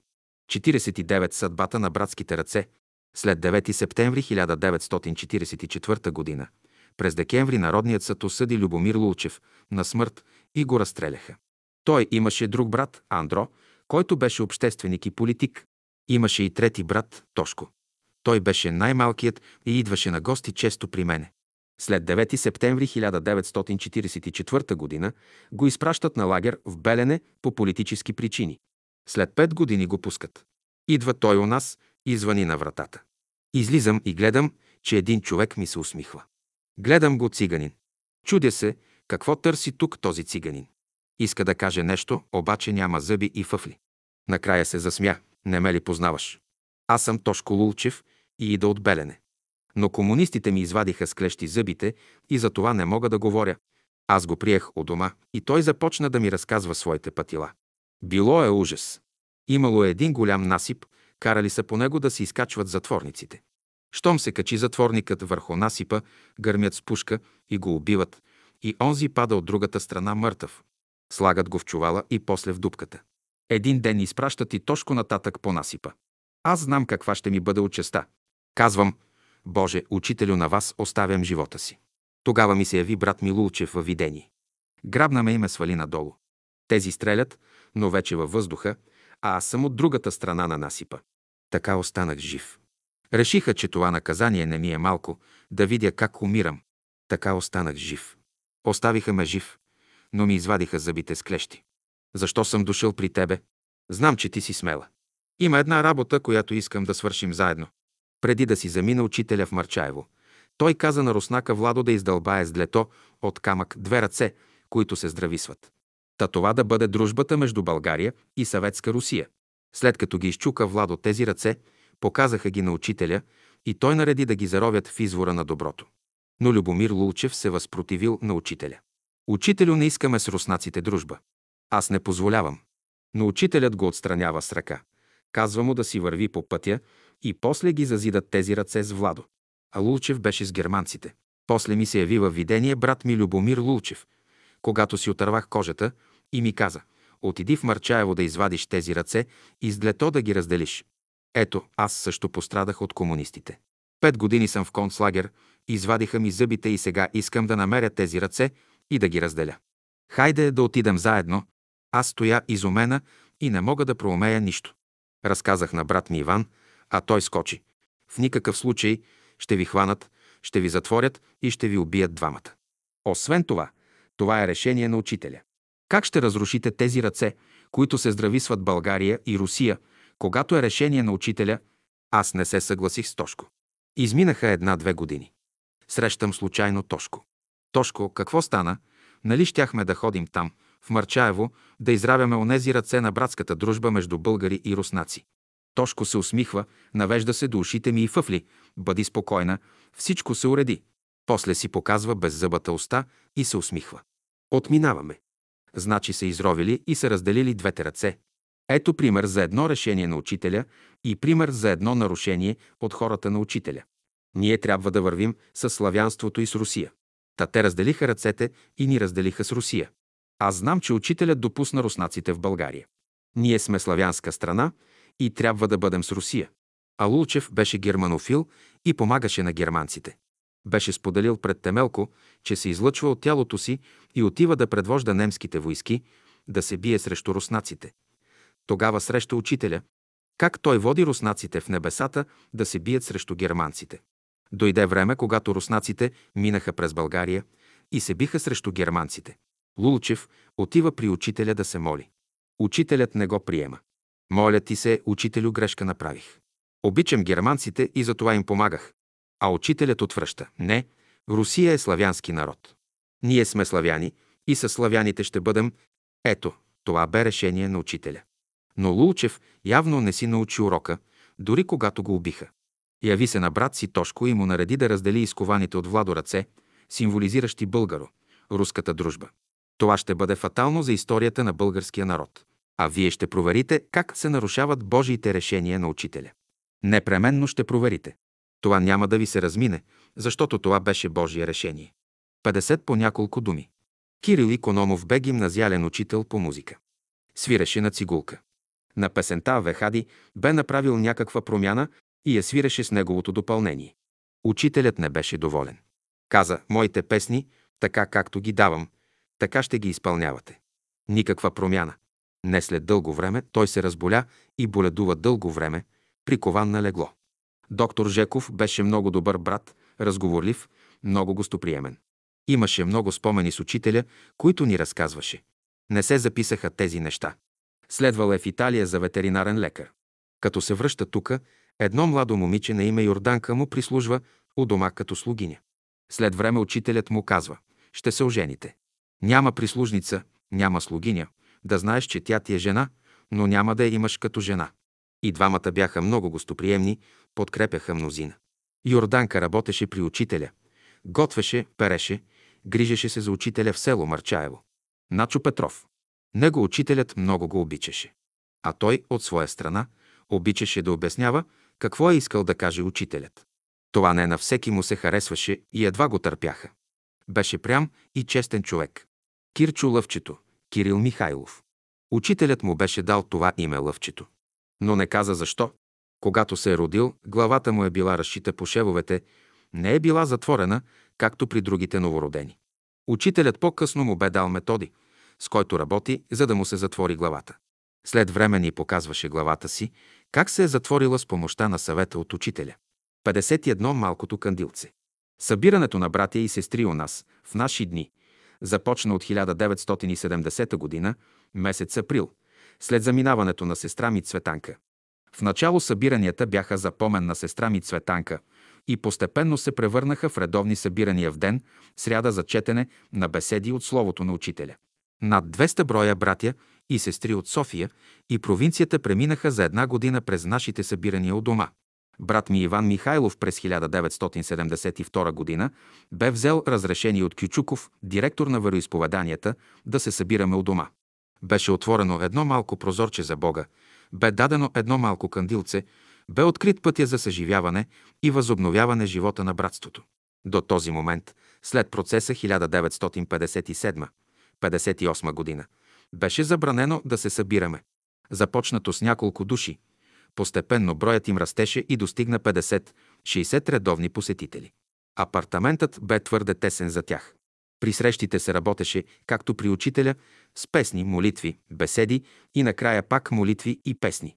Всички братски празници се празнуваха. Разговорите бяха все за учителя.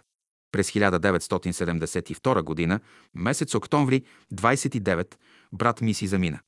Групата продължаваше да работи а през 1973 г. получихме писмено разрешение да заместим брат ми Иван Михайлов. Бяхме упълномощени двете рождени сестри, Люба и Драга Михайлови. През 1973 г. получихме писмо за разрушаването на бивака на Витуша. Той бе разрушен от едно трудово поделение войници. Ето и писмото. Стопанска дирекция Благоустройство. СГНС клон Лесопаркове. Улица Екзарх Йосиф от 7 март 1973 г. До Драга Михайлова Иванова. София булевард. Евлоги Георгиев, номер 138. А. Тук. Към номер 180 от 31 януари 1973 г. Напомням ви, че срокът за събаряне на незаконно построената и стопанисвана от вас каменна постройка и дървен клозет в местността Железни врата. Изтече. Ако веднага не съборите незаконно построената постройка и не освободите терена, съгласно член 46 от Закона за горите и член 35 от Закона за защита на природата, ще ви съставим акт и ще съборим постройката за ваша сметка. Главен инженер, директор, инженер Филип Филипов, Инженер Пеев. 52 вместо заключение. Аз имах няколко опитности с учителя за съдбата на изгрева. И той, според тях, наистина изчезна. Те пророчески се сбъднаха изцяло. Учителят остави пари, средства, салон, ученици, школа на изгрева. Изчезна всичко. Няма и следа. Само спомени останаха, които описваме. По мое време се правиха опити за регистрация на братството пред официалните власти. Но опитът не излезна накрая сполучлив. Цареше разединението, макар че имаше регистрация чрез брат ми, чрез мен и сестра ми. След събитията от 1990 година се правеха опити за обединение, но отново се разцепиха на две. Караха се за ръководство. Ето 45 години ги нямаше никакви. Аз бях в затвора заради идеите си, гонена, преследвана, но не се отказах.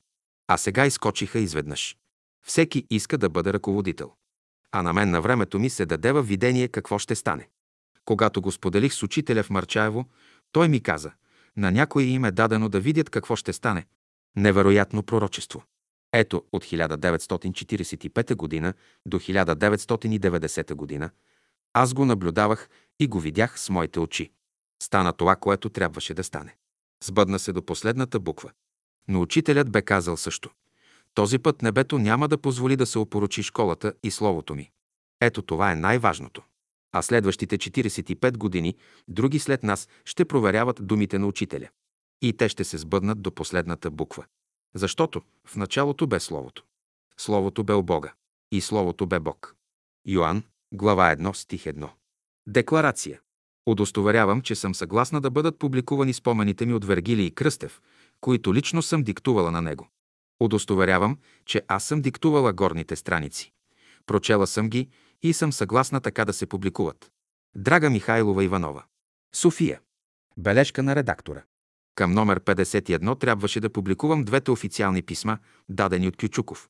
Драга Михайлова ги бе дала на Танютанев. Аз му изпратих две писма, но той не можа да ги предаде за печат. Не били у него. След това лично Драга ги поиска, но той заяви, че ги е дал на благовест Жеков. Драга ги поиска от него. Той отрече, че е получавал такива писва. Не ги дадоха. Един излъга. А защо? Защото днес има сили, които не разрешават да се напише как е било и какво е станало.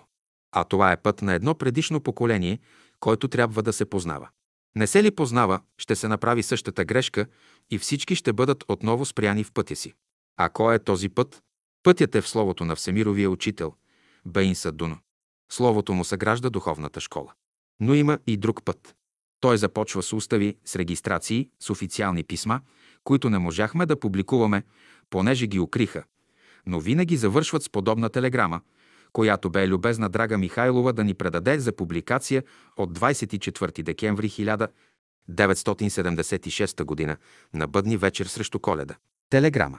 59 София. До Бяло братство, сестри Михайлови. Жилищен комплекс Дружба, блок 118, вход А, апартамент 12, град. София. Честита ви новата 1977 година. Нека тя да ви донесе повече радост, здраве и успех във вашата църковно-патриотична дейност в начинание. Председател Барамов, Комитет по църковните въпроси при Министерство на външните работи. Накрая искам да се поклоня пред живите опитности на Драга Михайлова, защото те се движиха чрез духа и посочват пътя на ученика.